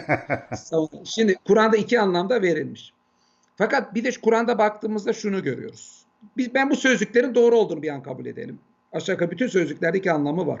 Lisan-ı Araba'da git hangisine gidersen git. Bunun dışında şu söyleniyor Kur'an'da. Şeytanın e, hamırla insanların arasını bozduğu, Allah'ı almaktan alıkoyduğu geçiyor. Şunu soracağız. İki anlamı da varsa bu kelimenin. Şarapla mı bu olur, bütün içkilerle mi olur? insanların arasını bozulması Allah'tan alıkoy. Çok açıkça bütün hepsiyle olur. O zaman hamur kelimesinin iki anlamı varsa burada mantıklı olan bu genel anlamı vermektir. Çünkü genel bu ifade Kur'an'ın anlattıklarını yapar. Bu şekilde çözümlemeler. Ama Ama bu çözümün uzandığı sadece- bir yer daha var. Dakika, Hamur, şu var. hamur Eğer yapan ki- çok şey var. Mesela ben şimdi beyinle uğraşıyorum ya. Abi hamur sözcüğü, aklı örten, sosyal medyası var, kumarı var, pornografisi var. Bunları ne yapacağız mesela? Yok yok. Onlar hocam Kur'an'daki hamur ifadesi e, belli seviyede alındığında insanın ne söylediğini bilemeyeceği şeydir. Buna uyuşturucular hamra dahil edilebilir de sosyal medya falan edilmez. Ya sonuçta Aklı şunu diye. Her, hayır. Her zararlı şey haram değildir. Çok açık. Ben Evet. burada basit bir örnek. Bu Diyanet'in mesela sigara konusunda burada çok büyük bir hatası oldu mesela. Senin gibi arada tüttürenlere müjde olarak vereyim bunu hocam. Gayet rahat içebilirsiniz. Ama bence içmeyin bırakın yani kötü bir şey. Ama niye Caner Taslaman sigara içebilirsiniz dedi. Yarın manşet olsun lütfen. Sigara haram değildir dedi. İçebilirsiniz demedi. Ben şunu da söyleyeyim. Hayatımda birçok insana sigarayı bıraktırdım. Bıraktırmaya uğraştım. Bıra- beceremediklerim de oldu. Yani aslında hayatım boyunca bir sigara düşmanı oldum bunu söylerken. Ona da eee, belirteyim. Sen, yani bilirsin seninle beraber de hiçbir senin çay muhabbetlerine katılsak da tüttürme muhabbetlerine katılmadım. Ama e, şimdi e, e, şunu belirtelim. Hangi şeyle sigaraya haram diyeceksiniz? Hamır aklı örtmüyor. Leş kan domuz eti değil. Neye göre haram diyeceksiniz? Sağlığa zarar. Ya Kur'an'da sağlığa zararlı haramdır diye bir şey yok ki. Ben de çok basit bir şey diyorum. Sağlığa zararlı haramdır diyen o zaman beyaz şekere de haram desin.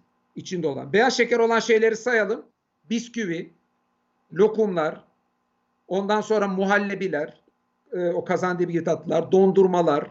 Yani saydığımızda Dur bunlar okey. Şimdi ben seni biliyorum. Buraya girersek buraya girersek biz çıkamayız. Bak Pelin'in bana attığı mesaj gibi olur. Dur. Hocam işte şu bak şimdi burada aslında çok önemli bir örneği açtırdı. Benim tutarlık endişem burada şunu gösteriyor. Müthiş bir sigara düşmanı olmama karşıt o baştan bir ilke var ya ve sigaranın haram olmasını dileyecek kadar çok kılım sigaraya. Ama o tutarlık endişem sonuçta Kur'an'dan çıkmayan bir şeyi haram etmemek. Çünkü Kur'an'da çok şiddetle Tamam. kınadır. Okey. Diliniz yalana alışmış olduğu için şu haramdır bu helaldir demeyin derir. Şiddetle kınanır. Ee, ve yani yapılmaması gerektiği bir şeydir. Bu tutarlık endişem beni ne yapıyor? Kur'an'da temeli olmayan bir şey. Çünkü Kur'an'da sağlığa zararlı haramdır diye de bir ilke yok. Ee, haramdır denmesine karşı çıkıyorum sigaranın. Kendim düşman olmasına rağmen. İşte yani tutarlılık bir yer bence bir yerde buna benzer bir şeydir. Di- diyorlar ki Caner Taslaman diyor ki İstiyorsan ben felsefi geçelim. felsefi ve mantıksal olarak çok tutarlıyım. Ee, efendim dolayısıyla bu bu tutarlılık üzerine hepsini inşa ediyorum. Fakat karşı taraftan şu rahatlıkla denebilir. Sen de sık alıyorsun bunu. Ben de o mahfillerden çok haberdar bir olduğum şey için ben de diyecekler, bir şey demeseler de heyecan Hayır hayır şey gene ben mantıksal argüman olarak söylüyorum. Bu işin bir metodu var. Bu metot felsefe değildir, mantık değildir. İşte o neydi? Var ya e, şeyin e, nakilin bir e, metodolojisi var. Böyle şiir gibi de sayarlar çok güzel. İcma micma falan bir şey vardır içinde. Şimdi diyorlar ki bu metodoloji dinin kadim metodolojisidir. Sen bunları kafana göre değiştiremezsin. Ben evrimle ilgili bir şey anlatırken de tefsirin bir usulü vardır, işte yorumun bir usulü vardır. Bunu böyle yapamazsın gibi bir şey diyor. Şimdi beni de ilgilendirdiği için sana bu soruyu sordum. Ee, ve bu genellikle bir kavgaya, gerginliğe sebep oluyor. Yani şöyle biz mesela seninle bazen bizi aynı kampa koyuyorlar. Bazen de çok zıt algılayanlar da oluyor farklı konularla ilgili ama neticede yaptığımız şey abi sen dinen öyle diyorsun ama öyle olmayabilir demek. Mesela benimki biraz daha yumuşak. Çünkü ben din üzerine doğrudan yorum yapmıyorum ama evrim meselesine girince böyle bir şey söylüyorum. Ben şimdi bazı tartışmalara girdim bu konuda. Özellikle son zamanlarda e, şalterimi çok attı. Birkaç tartışma da oldu. Ama senin de çok medyatik olayların oldu mesela. İşte Ebu Bekir Sifil'le oldu. Biraz önce bahsettiğin ateist e, düşünür hoca ya da vesairelerle enteresan programların oldu. E, şimdi bu tartışmalarda bazen İslam'ı savunmak için İslam inancına karşı ya da İslam inancına uzak olan insanlarla konuştun. Ama bazen İslam inancına sahip ve senden daha Müslüman olduğunu iddia eden insanlarla. Yani e, İslam inancında tartışma oldu mu herkes birbirinden daha Müslüman Ha olduğunu işte onu onu demek istiyorum. Sen ondan o senden daha Müslüman. Şunu soracağım. Şimdi özellikle İslami kesimden insanlarla yaptığın tartışmalarda pişman olduğun bir argüman, pişman olduğun bir şey oldu mu? Ya da bu yaptığın tartışmaların İslam içerisinde ya da İslam'da vermek istediğin mesaja doğru hizmet ettiğini düşünüyor musun? Senin yani bakışın nasıl bu konuya? Şöyle geçmişe, yakın geçmişe bir baktığında nasıl gidiyor sence bu iş? Yani Ee, şunun hocam için de bunu sordum. Pardon, şunu pardon. elhamdülillah. Sorumun sebebi şu. E, bunun nifaka sebep olduğunu söyleyenlere ne dersin? Yani bu nifak yapıyor diyor İslam toplumunda. Sen ne diyorsun buna? Katılmıyorum. Ee, ben hocam e, şu ana kadar yaptığım tartışmaların hem ateistlerle olsun, İslam inanmayanlarla olsun, e, New Age'cilerle olsun, gelenekçilerle olsun seyrettim. Her cümlesinin arkasındayım. Allah'a şükür bunu diyebiliyorum. Tartışmalarda bir de şunu deseydim, şunu eksik dememişim, şunu da ilave etseydim dediğim şeyler her zaman olur. Mesela işte niye falanca tartışmada ben orada şunu gündeme getireceğime keşke şu teknik şeyden gitseydim. Tipi şeyler dediğim olmuştur. Ama söylediğim hiçbir argümandan pişmanlık falan duymadım. Hiçbir şeyi, bir eksiklik duymadım. Ve işin doğrusu şu hocam. Yani Allah'a şükür ben en başından beri e, kendim yetiştirmiş biri olarak İslam'ın aleyhine konuşanlara, ateistlere, İslam'ın içindeyse zarar verdiğini düşünenlerle karşıt izahlarımı ortaya koymaya çalıştım. Bugüne kadar hocam hiçbir televizyon tartışmasındaki tartışmayı ben organize etmedim. Hı hı. Şunu yapalım demedim. Basit mesela Ayşegül'le olanı sen biliyorsun. Ben senle çıkacaktık. Evet, o biraz Ayşegül'le kongaya düştük biz orada. tartışmaya. Ayşe Hürü yukarıdan gelsin heyecanlı olsun dedi. Hatta ben ya olmasın dedim. Çünkü ben tartışmadan ziyade anlatmayı seviyorum. Tartışmayı sevmiyorum. Fakat şu var. işin doğrusu ben bugüne kadar hiçbir tartışma programından çekinmedim. Benim yerime gelecek bir kimse cevap veremezse benim gibi iyi bir mesuliyet olur diye düşündüm. Sonuçta Türkiye'de mesela bunun sonucunda öyle bir durum oluştu ki benim bugüne kadar ateistlerle canlı yayınlarda yaptığım tartışmalar, canlı yayın demeyeyim, yayınlarda yaptığım tartışmalar Türk televizyon tarihinde yapılan ateistlerle tartışmaların toplamından fazla oldu. Baktığımda geçmişte yani tar- benimkilerin dışında toplasam bir iki tartışma var. Benim ondan fazla var. Son ateist Geleneksel- bükücü Caner Taslaman. Ya bükücü bükücü değil ama toplamda sayı olarak bu çok daha objektif. Kimin nasıl çıktı orada önemli. Hatta New Age'çilerle diyeyim. Yani ne bileyim daha çok böyle e, işte şey tipi inançlar böyle Scientology, Mindology, işte reenkarnasyon diğer tip inançlarla olan tartışmalar da benim kadar kimse tartışmadı. Bunların hiçbirini ben organize etmedim. Hepsini evet dedim. Hep karşı taraftan e, geldim. Geleneksel İslamcılarla olan tartışmaların hiçbirini de ben yapalım demedim. Mesela Ebu Bekir Sifil olanla başkaları hep benim e, organize etmemin dışından kaynaklandı. Ama hepsine evet dedim. Sonuçta geleneksel İslamcılarla da o benim dışındakilerin toplamından fazla benimki diyemem o konuda. Benim dışında da tartışmalar ama yine ama toplamda benim kadar kimse geleneksel fikri düşünen lerle tartışmamış duruma oldu. Şimdi bunu tabii görenler de Caner tartışmaya meraklı, kavgacı görü diyorlar. Ya işin doğrusu ben kavgaya merakımdan ziyade kavga olduğum beni çağırıyorlar. Ben de gidiyorum. Yani ben kavgaları Sen de sevmesen ediyorum- gitmezsin yani. Demek ki senin de kanın Hayır, kaynıyor biraz yani. şikayetçi- Hayır hayır hiçbir şikayetim yok gitmekten. Ben tek başıma mesela Emre biliyorsun en samimi arkadaşım e, program yapan Emre. Dikkat et ben Emre'nin programında reyting getirecek diye bir kere bile bir ateiste karşı fikirle çıkmadım. Hep anlatma yolunu seçtik. Yani ben tartışmaya meraklı olsam Emre'de karşıt fikirlerle çıkardık organize ederek ki TV8 reyting en yüksek kanallardan biri çıktıklarım içinde. Hiçbir zaman kanala reyting gelecek diye karşıma bir ateist koyalım demedik. Veyahut da e, e, sifil gibi birisini çağıralım da reyting patlasın demedik. Yani bir pişmanlığın yok bu olan şeylerde. Yok ama Bir soru var buna ek. Bir Hayır soru var. hiçbir pişmanlığım yok. Şöyle organize etmedim. Ee, e, bir cevap vermeye çalıştım. İki yani bana göre İslam'a zarar verdiğini düşündüklerimi de tartışmaya davet ettim. Ya Bugüne aslında şunu kastediyorum. Yani şunu şöyle demeyeydim de keşke şöyle diyeydim olarak- gibi bir şey oldu mu? Yani şöyle demeyeydim Ben- de keşke şöyle diyeydim. Yani ya da Yok, hiçbir şey yok. Hı. Hiçbir şey yok. Şöyle bir de şunu deseydim dediklerim var. Anladım. Bir de şunu ilave Peki. Mesela bu- diyelim ki tartışmada ben o hadisi de şunu gündeme getirsem o da o yani daha çok ön plana çıkıp daha iyi bir sonuç verirdi.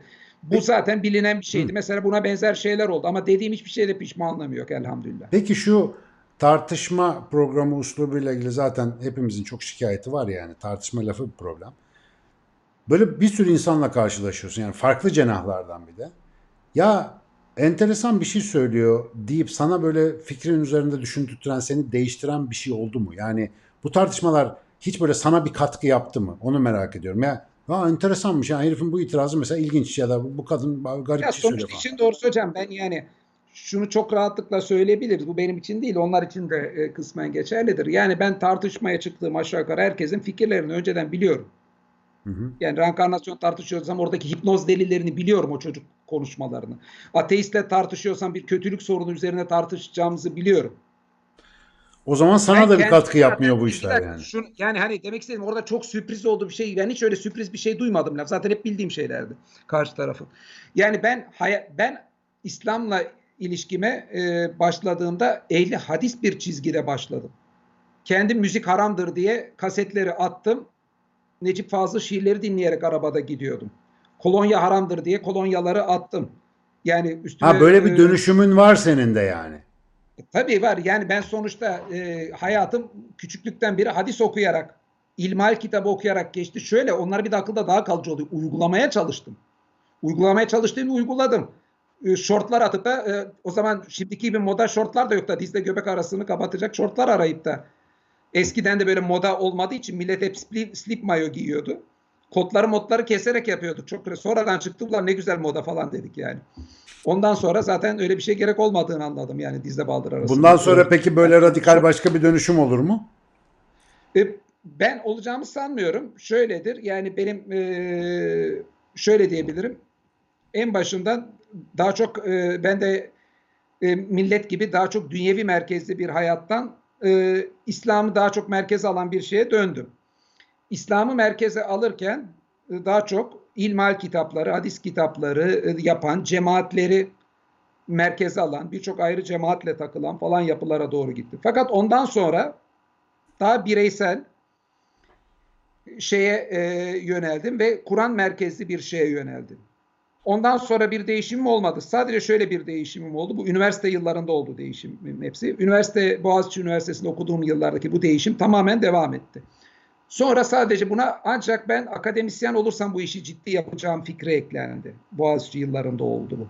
Yani ben daha bireysel e, ve Kur'an merkezli bir şey yapma fikrimden sonra e, akademisyen olursam bunu en iyi uygulayacağım fikrini buna ekledim. Yani ben üniversite yıllarındaki bu değişimden sonra bir daha bir değişiklik yaşamadım. O zaman Ama soru benim de bunu 4. seçmek için bu fikirleri duyduğumda üniversite yıllarında geçene kadar ben de öyle bir günde duyduğum ilk gün geçmedim. Aklıma yattı. Yani günlerce Evet, zaman. araştırdım. O bir mayalanma baktım, bir istiyor zaten. Tabii tabii zihnin onu e kabullenmiyor. tabii gördüm mesela yani mesela ilk duyduğum şeylerden birinin aslında rejimin İslam'da olmadığı tipi böyle şeyleri duydum. Bazı hadisler işte Buhari'de bile olsa uydurma olabileceğini duydum. E, o dönemlerde bununla ilgili kitap bulmakta çok zordu. Az kişi az kitap vardı. Kafam yani sonuçta e, din açısından yanlış bir görüş kabul etmenin e, endişesiyle ciddi bir şekilde bunları okumaya çalıştım. Şey yaptım. Ki bu büyük bir Vallahi endişedir üniversite- yani. Tabii ki yani sonuçta çünkü ben öbürünü uygulayan da bir insanım. Onun için kendimi de değiştirmiş bir insanım. Fakat yani e, ondan sonra Kur'an şeye geçtim. Yani Kur'an şeye geçtikten sonra Kur'an'dan şu ayet öyle değil de böyle anlaşılmadı. Şu şöyle değil de böyle anlaşılacaktı. O tarz değişimler oldu ona bir şey demiyorum. Ama temel mantık Kur'an'ı önceleyen, gelenekle dinin ayırt edilmesi gerektiğini düşünen, hadis kitapları ve ilmal kitaplarını Kur'an'la bir tutmamayı gerektiren bir şeye hep karşı oldum. Ama hep de savunduğum çizgi en başından beri benim barışçı şey oldu ve hiçbir zaman tekfirci olmadım. Yani ben bu çizgiye de döndüm. Benim çok yakın bana düşünen hocalar da işte ben mesela hiç kimseye yani manyak derim, deli derim, öyle derim, böyle derim. Yani bir gerizekalı fikir derim mesela diyelim böyle bir yani bir ters bir konuşma da yapmış olabilir ama şuna çok dikkat ettim. Hiçbir zaman bunu diyen kafir olur, müşrik olur, şu kafirdir, müşriktir demedim. Evet yani tekfir Yani olayına girmiyorsun. Hiçbir, hiçbir zaman girmedim. Yani bugüne kadar programlarına baksınlar. En sert olduğum kişilere bile hayatımda e, bir kafir, müşrik olarak e, beyinsiz demişimdir en çok kendi içimde. Bir şey demişimdir o ekrana yansın yansımasın diye. Fakat hiçbir zaman için tekfircilik yapmadım Allah'a şükür. Öbürünü de yapmasam belki daha iyi olurdu. Belki Peki madem demiştim. madem böyle bir yola girdin. Benim en çok merak ettiğim soru aslında dördüncü sorum. Haydi Dördüncü hayırlısı. soru şu. Caner Taslaman'ın toplumsal hayali nedir? Yani Türkiye'de ve dünyada herkes Caner Taslaman'ın ne anlattığını anlasa, yani dinlese ve anlasa ve hatta onu uygulamaya karar verse. Dünya nasıl bir yer olurdu hiç düşündün mü? Yani sağlamak istediğin değişimin nihai ütopyası nedir? Bunu merak ediyorum. E, şimdi ben hocam bunu niye yaptığımı çok basit şekilde anlatacağım. Yani dünyanın e, benim dediğim gibi olmayacağını da pekala biliyorum. Ama ne kadar insan e, Caner'in dediği fikirlere demekten de utanırım onun için. Yani ne kadar insan Kur'an'ı sever, benimser, İslam'ı sever, benimserse o kadar mutlu olurum. Ama bak bu soruda şu da var. Bak bu soruda şu da var. Kur'an'ı demedim. Caner'i dedim. Yani Caner'i hatasıyla sevabıyla. Simülasyonunu yaptın mı? Yani bazı şeylerde mesela çok sertsin sen. Ben Hiç hocam- şeyi kabul etmiyorsun. Kur'an'ı- Hani karşıdan böyle e, counter argüman kabul etmiyorsun. Öyledir diyorsun. Ama mesela oradaki yanılgın topluma ya- ya- yanılgı demeyelim de ona. Oradaki bakışın topluma yansırsa o bir hareket tarzına dönecek. Mesela hiç simülasyonunu yaptın mı yani? Herkes Caner Taslaman gibi takılsa nasıl Bence olur? Nasıl olurdu olur. mesela? Herkes e, ahlakın, dinin akılcı temellerini kurarak bir dine inanır. Bence gayet güzel mis gibi dünya olur. Mesela bana ne olurdu mesela? Ben zaten kötü olduğunu düşünsem savunmam. Ben fakat benim amacımın ne olduğunu söyleyeyim. Çok basit birçok kimse ve çok şey arıyor. En başından anlamla ilgili anlattığımı anlayayım. Yani ben sonuçta Allah'ın varlığına inanıyorum. Ve ben sahip olduğum her şeye Allah sayesinde sahip olduğuma inanıyorum. Şu anda nefes alıyorum Allah sayesinde. Kalbim atıyor Allah sayesinde. E, bütün sevdiklerime Allah sayesinde sahip oldum. Yani her anı Allah sayesinde. Ve bundan sonra sahip olacağım her anda Allah sayesinde. Ve yani yapmaya çalıştığım şey aslında Allah'ın rızasını kazanmak dışında başka hiçbir hedefim yok. Bütün dünyanın benim gibi olmayacağını da pekala biliyorum. Ee, inandığım fikri savunarak yani Allah'ın dinine insanlara davet ederek Allah rızası için bir şey yapmış olacağımı düşünüyorum. İnşallah Allah katında niyetim iyidir, makbuldür. Sonuçta bu sadece eylemlerle değil niyetlerle de yargılanacağımızı e, biliyorum. Bu da Kur'an'ı söyledi. Bunu da zaten herkes de söylüyor. Allah bilir niyetimin ne kadar iyi olduğunu. Ben sonuçta şuna e, inanmış bir insanım hep de söylemiş. Yani burada kendi içimde müthiş tutarsızlık olur bunu yapmasam. Hayat çok kısa. 20 yaşında olunca bile ben kısalığına davet etmiş bir insanım da şu anda ne kadar da yaş ilerledi. Yani çok çok kısa bir hayatımız var. Ben burada Allah rızası dışında bir hedef koymayı çok saçma ve aptalca buluyorum kendi açımdan. Eğer Allah'ın rızasına inanıyorsam. O şekilde hayatımı yaşamaya çalışıyorum. Kısa bir süre sonra öleceğimi biliyorum. 20 yaşında olsam da bu kısa, benim yaşımda da kısa. Ölene kadar yapabileceğimin en iyisini yapmak dışında Allah rızası için bir şeyim yok. Demin söylediğim gibi yani sonuçta üzerimize toprak düşünce karizmalar, paralar, yaşanan hazlar hepsi toprağın altında kalacak. Hepsi değersizleşecek. Bir tek Allah rızası için yapılanlar kalacak. Geri kalan insanların zihninde çok iyi olabiliriz ama insanların zihni toprağın altında hafızasından her şey silinecek. Allah'ın zihninde sonsuza dek kalacak. Eyvallah. Buna inanan bir insan olarak e, Ama bunu, bu, bu doğrultuda eğer ki yaşamazsam e, bir eksiklik e, bak o yani senin biz- o senin kişisel yaşamın okey. Ben şimdi şöyle söyleyeyim kendi açımdan. Bütün, yaşamım buna dayanıyor. Tamam ama ben Ama şimdi kendi burada açımdan şunu söyleyeyim. Bir şey yanlış anlamış olabilirim. Yo, yo, yo. Allah inşallah düzeltmeyi nasip eder. Tamam sor, sorumla ilgili şunu söyleyeyim. Mesela ben şimdi insanın fabrika ayarları diye bir kitap yazdım. Bütün anlattığım her şeyi de bunun üstüne kuruluyorum. Niye bunu yapıyorum? Şöyle bir hayalim var. Bedenini iyi tanıyan ve temel psikolojik özelliklerini bilen insanlar kendi doğru yaşam kurallarını geliştirebilirler diyorum. Hipotezim bu. Ve insanların işte sağlık sistemine bir doktora ya da böyle işte çeşitli şarlatanlar tarafından suistimal edilen yol göstericiliklere, yaşam e, rehberliklerine bilmem ne ihtiyacı çok azalır ve böyle böylece dünya kendine yetebilen, çevresine faydalı olabilen insanların sayısı artar. Bu da bizim toplumsal faydamızı arttırır gibi bir kafa var mesela şimdi tamam mı? Aslında bunu sormaya çalışıyorum. Yani işte Caner Taslaman'ın vaaz ettiği şey, vaaz ettiği bakış açısı Müslümanlara ve bütün dünyaya.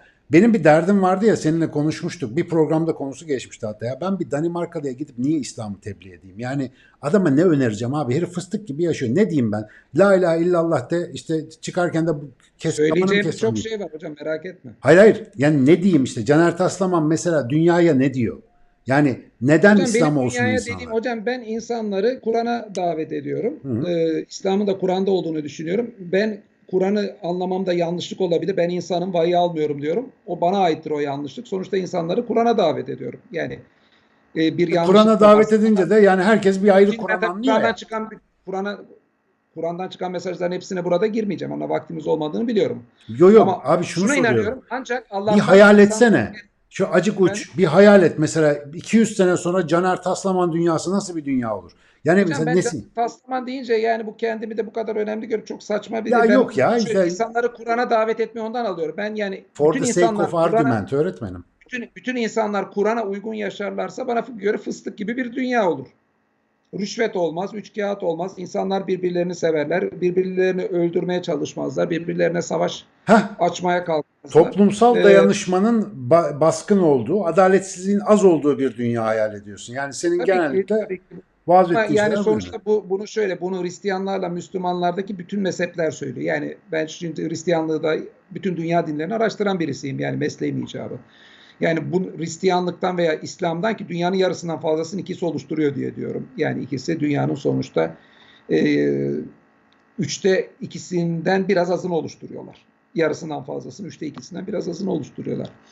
E, bu iki dinde farklı bunun aksine diyen bir mezhep yok barışı öncelemeyen, adaletin önemli olduğunu, rüşvet vermemenin, fakiri gözetmenin. Ama buradaki sorun iman eylem birliğimizde sorun var. Hristiyanlarda da bu çok var. Yani Afrika'daki ölen açların arkasında ciddi şekilde Hristiyanlar var. Zamanında yaptığı sömürüler var.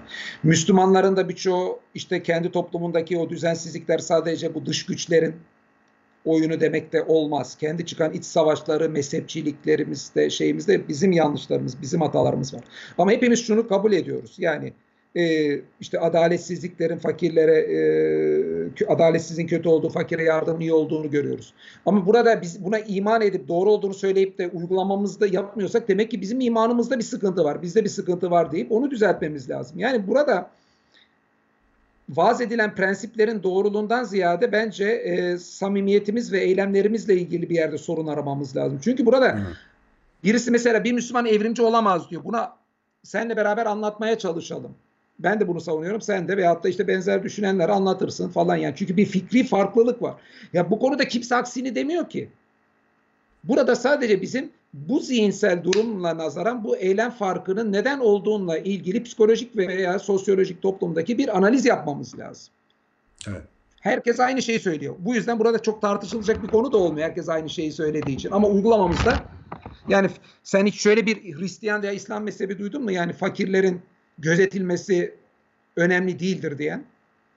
Dünyada günde koronalıdan çok aç ölüyor kaç yıldır. Günde 25 bin kişiden fazla kişi sırf açlıktan ölüyor. Yani Müslümanlarla Hristiyanların içindeki obezler normal insan kadar yese onlar doyar.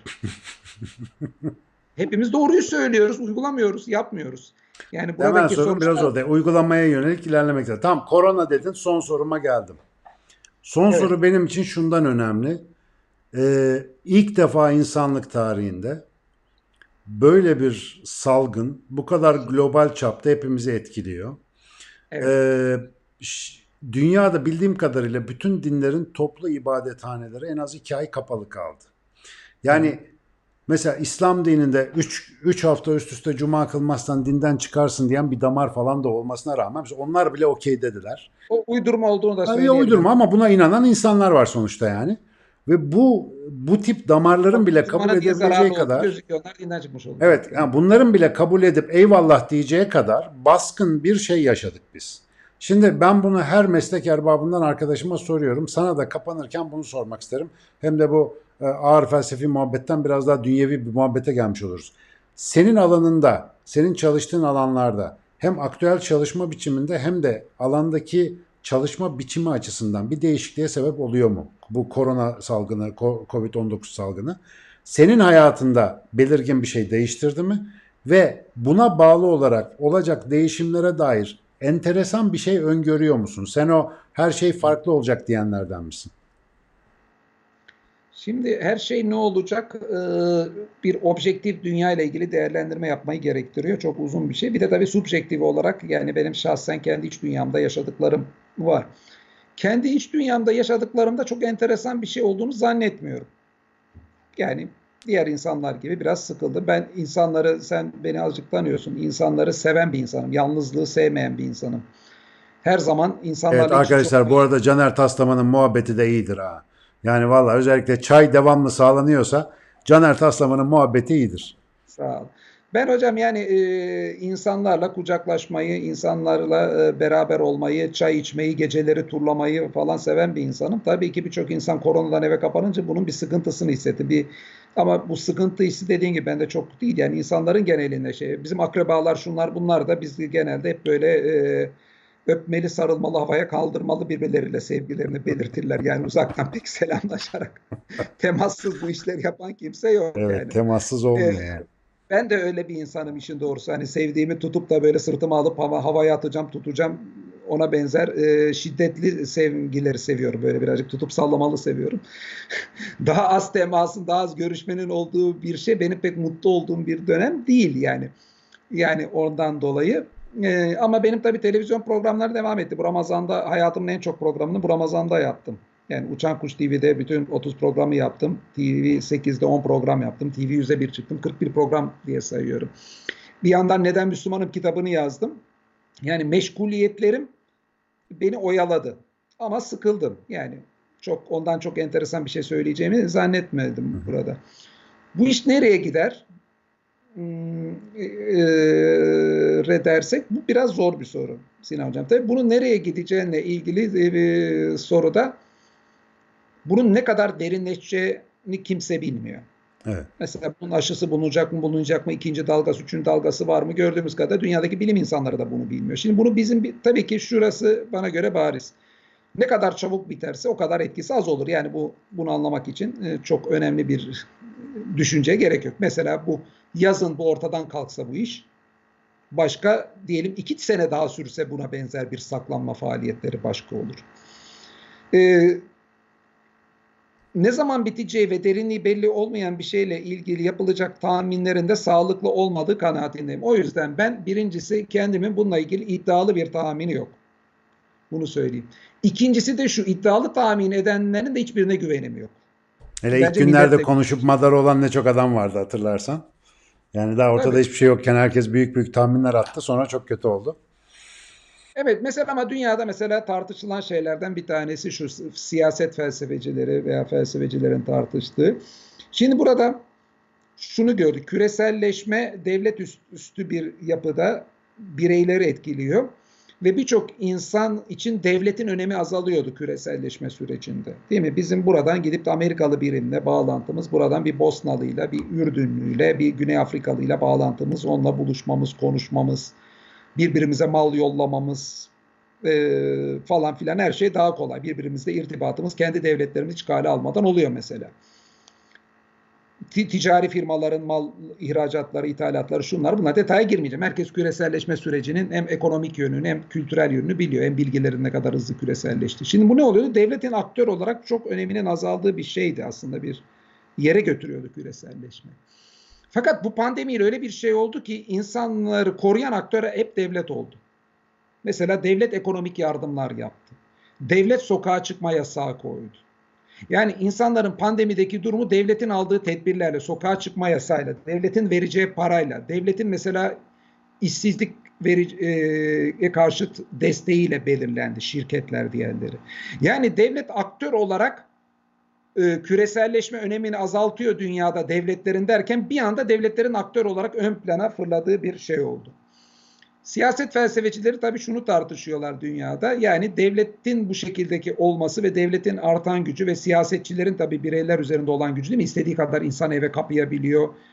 Yani ekonomiyi komple o belirliyor. Daha müdahaleci bir ekonomi var serbest pazar yerine. Bu daha dünyada baskıcı rejimleri geliştirir mi? Böyle bir soru var. Bence bu çok önemli bir soru. Ee, ve birçok kimse bunun böyle olacağını tahmin ediyorlar. Ben tabii ki şunu da düşünüyorum. Burada tabii ki iddialı bir fikrim yok dediğim gibi baştan. Ama e, demokratikleşme ile ilgili geleneğin dünyada çok birçok insanın zihninde ciddi kök tuttuğunu ve e, pandemi süreci yani e, nin yani e, bunu bence yok edemeyeceğini, zamanla geriye dönüleceğini düşünüyorum. Fakat birçok e, buna daha yakınım bu fikre. E, ama bu fikrimden de emin değilim. Çok güçlü bir şekilde savunmuyorum. Zaten Ama yani gelecekle kadarıyla- ilgili bir şeyden emin olsan da çok zor ama ya ben özellikle tabii şeyi ki- merak ediyorum. Biz biz hep böyle doğa bilimlerindeki arkadaşlarla takılıyoruz ya böyle felsefe, sosyoloji, sosyal bilimler falan alanın alanı acaba nasıl görüyor? Biraz da o soruyu biraz bundan yönelttim İşte yani. bu sosyo dediğim şey sosyoloji ve siyasal bilimler açısından çok önemli. Yani biyolojiyle ilgili kimsenin beklediği ayrı bir şey yok. İşte biyolojide Tabii virüs- virologlar artık tıptan sonra TUS sınavından sonra virolog olanlar çoğalacaktır. Onlar Ama nasıl kafaya vura vura biyoloji öğretti bak koronavirüs o kadar televizyonda anlatıyoruz Tabii. beceremedik.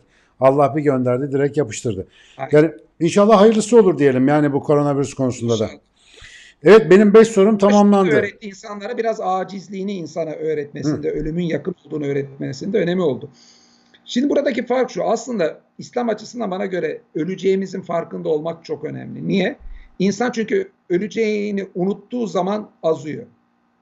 İnsan kendini yeterli gördüğü için azar bir Kur'an ayeti. İnsan kendi kendime ben yeterim dediği zaman oluyor. Bu da özellikle insanın ölümü unutmasıyla da çok ilişkili. şey. Aslında ölümü deliller hep etrafımızda var. Yakınlarımızın ölümünde, kendi aynaya bakınca yaşlanmamızda, eski resimlerde.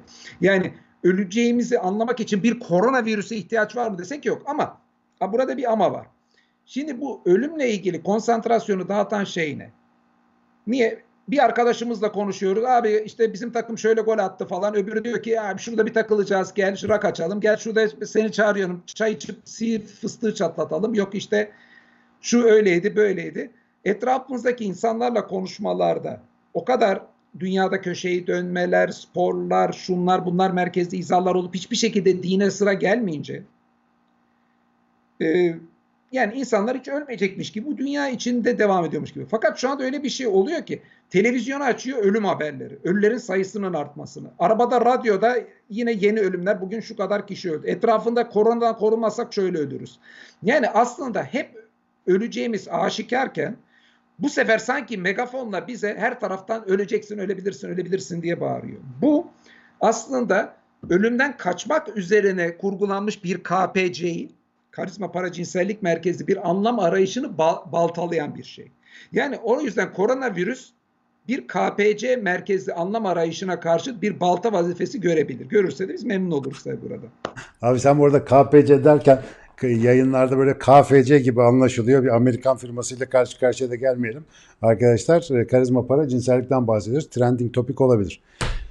Valla ben seninle muhabbeti bir özlemişim. İki benim beş sorum bitti. Ee, zaten bir buçuk saati de devirmişiz. Atla Ee, gel hocam motora. Nasıl? Abi Atla sen sen gece yaşıyorsun. Ben yatma güzellik uykusu vaktim geldi benim şimdi. Nerede ah o gençlik günleri. Ama geleceğim bir gün. Böyle gündüz fazla uyuyup e, akşam senin oraya düşeceğim. Ben öncelikle sana çok teşekkür ediyorum. Alemlerde akarız. Nasıl?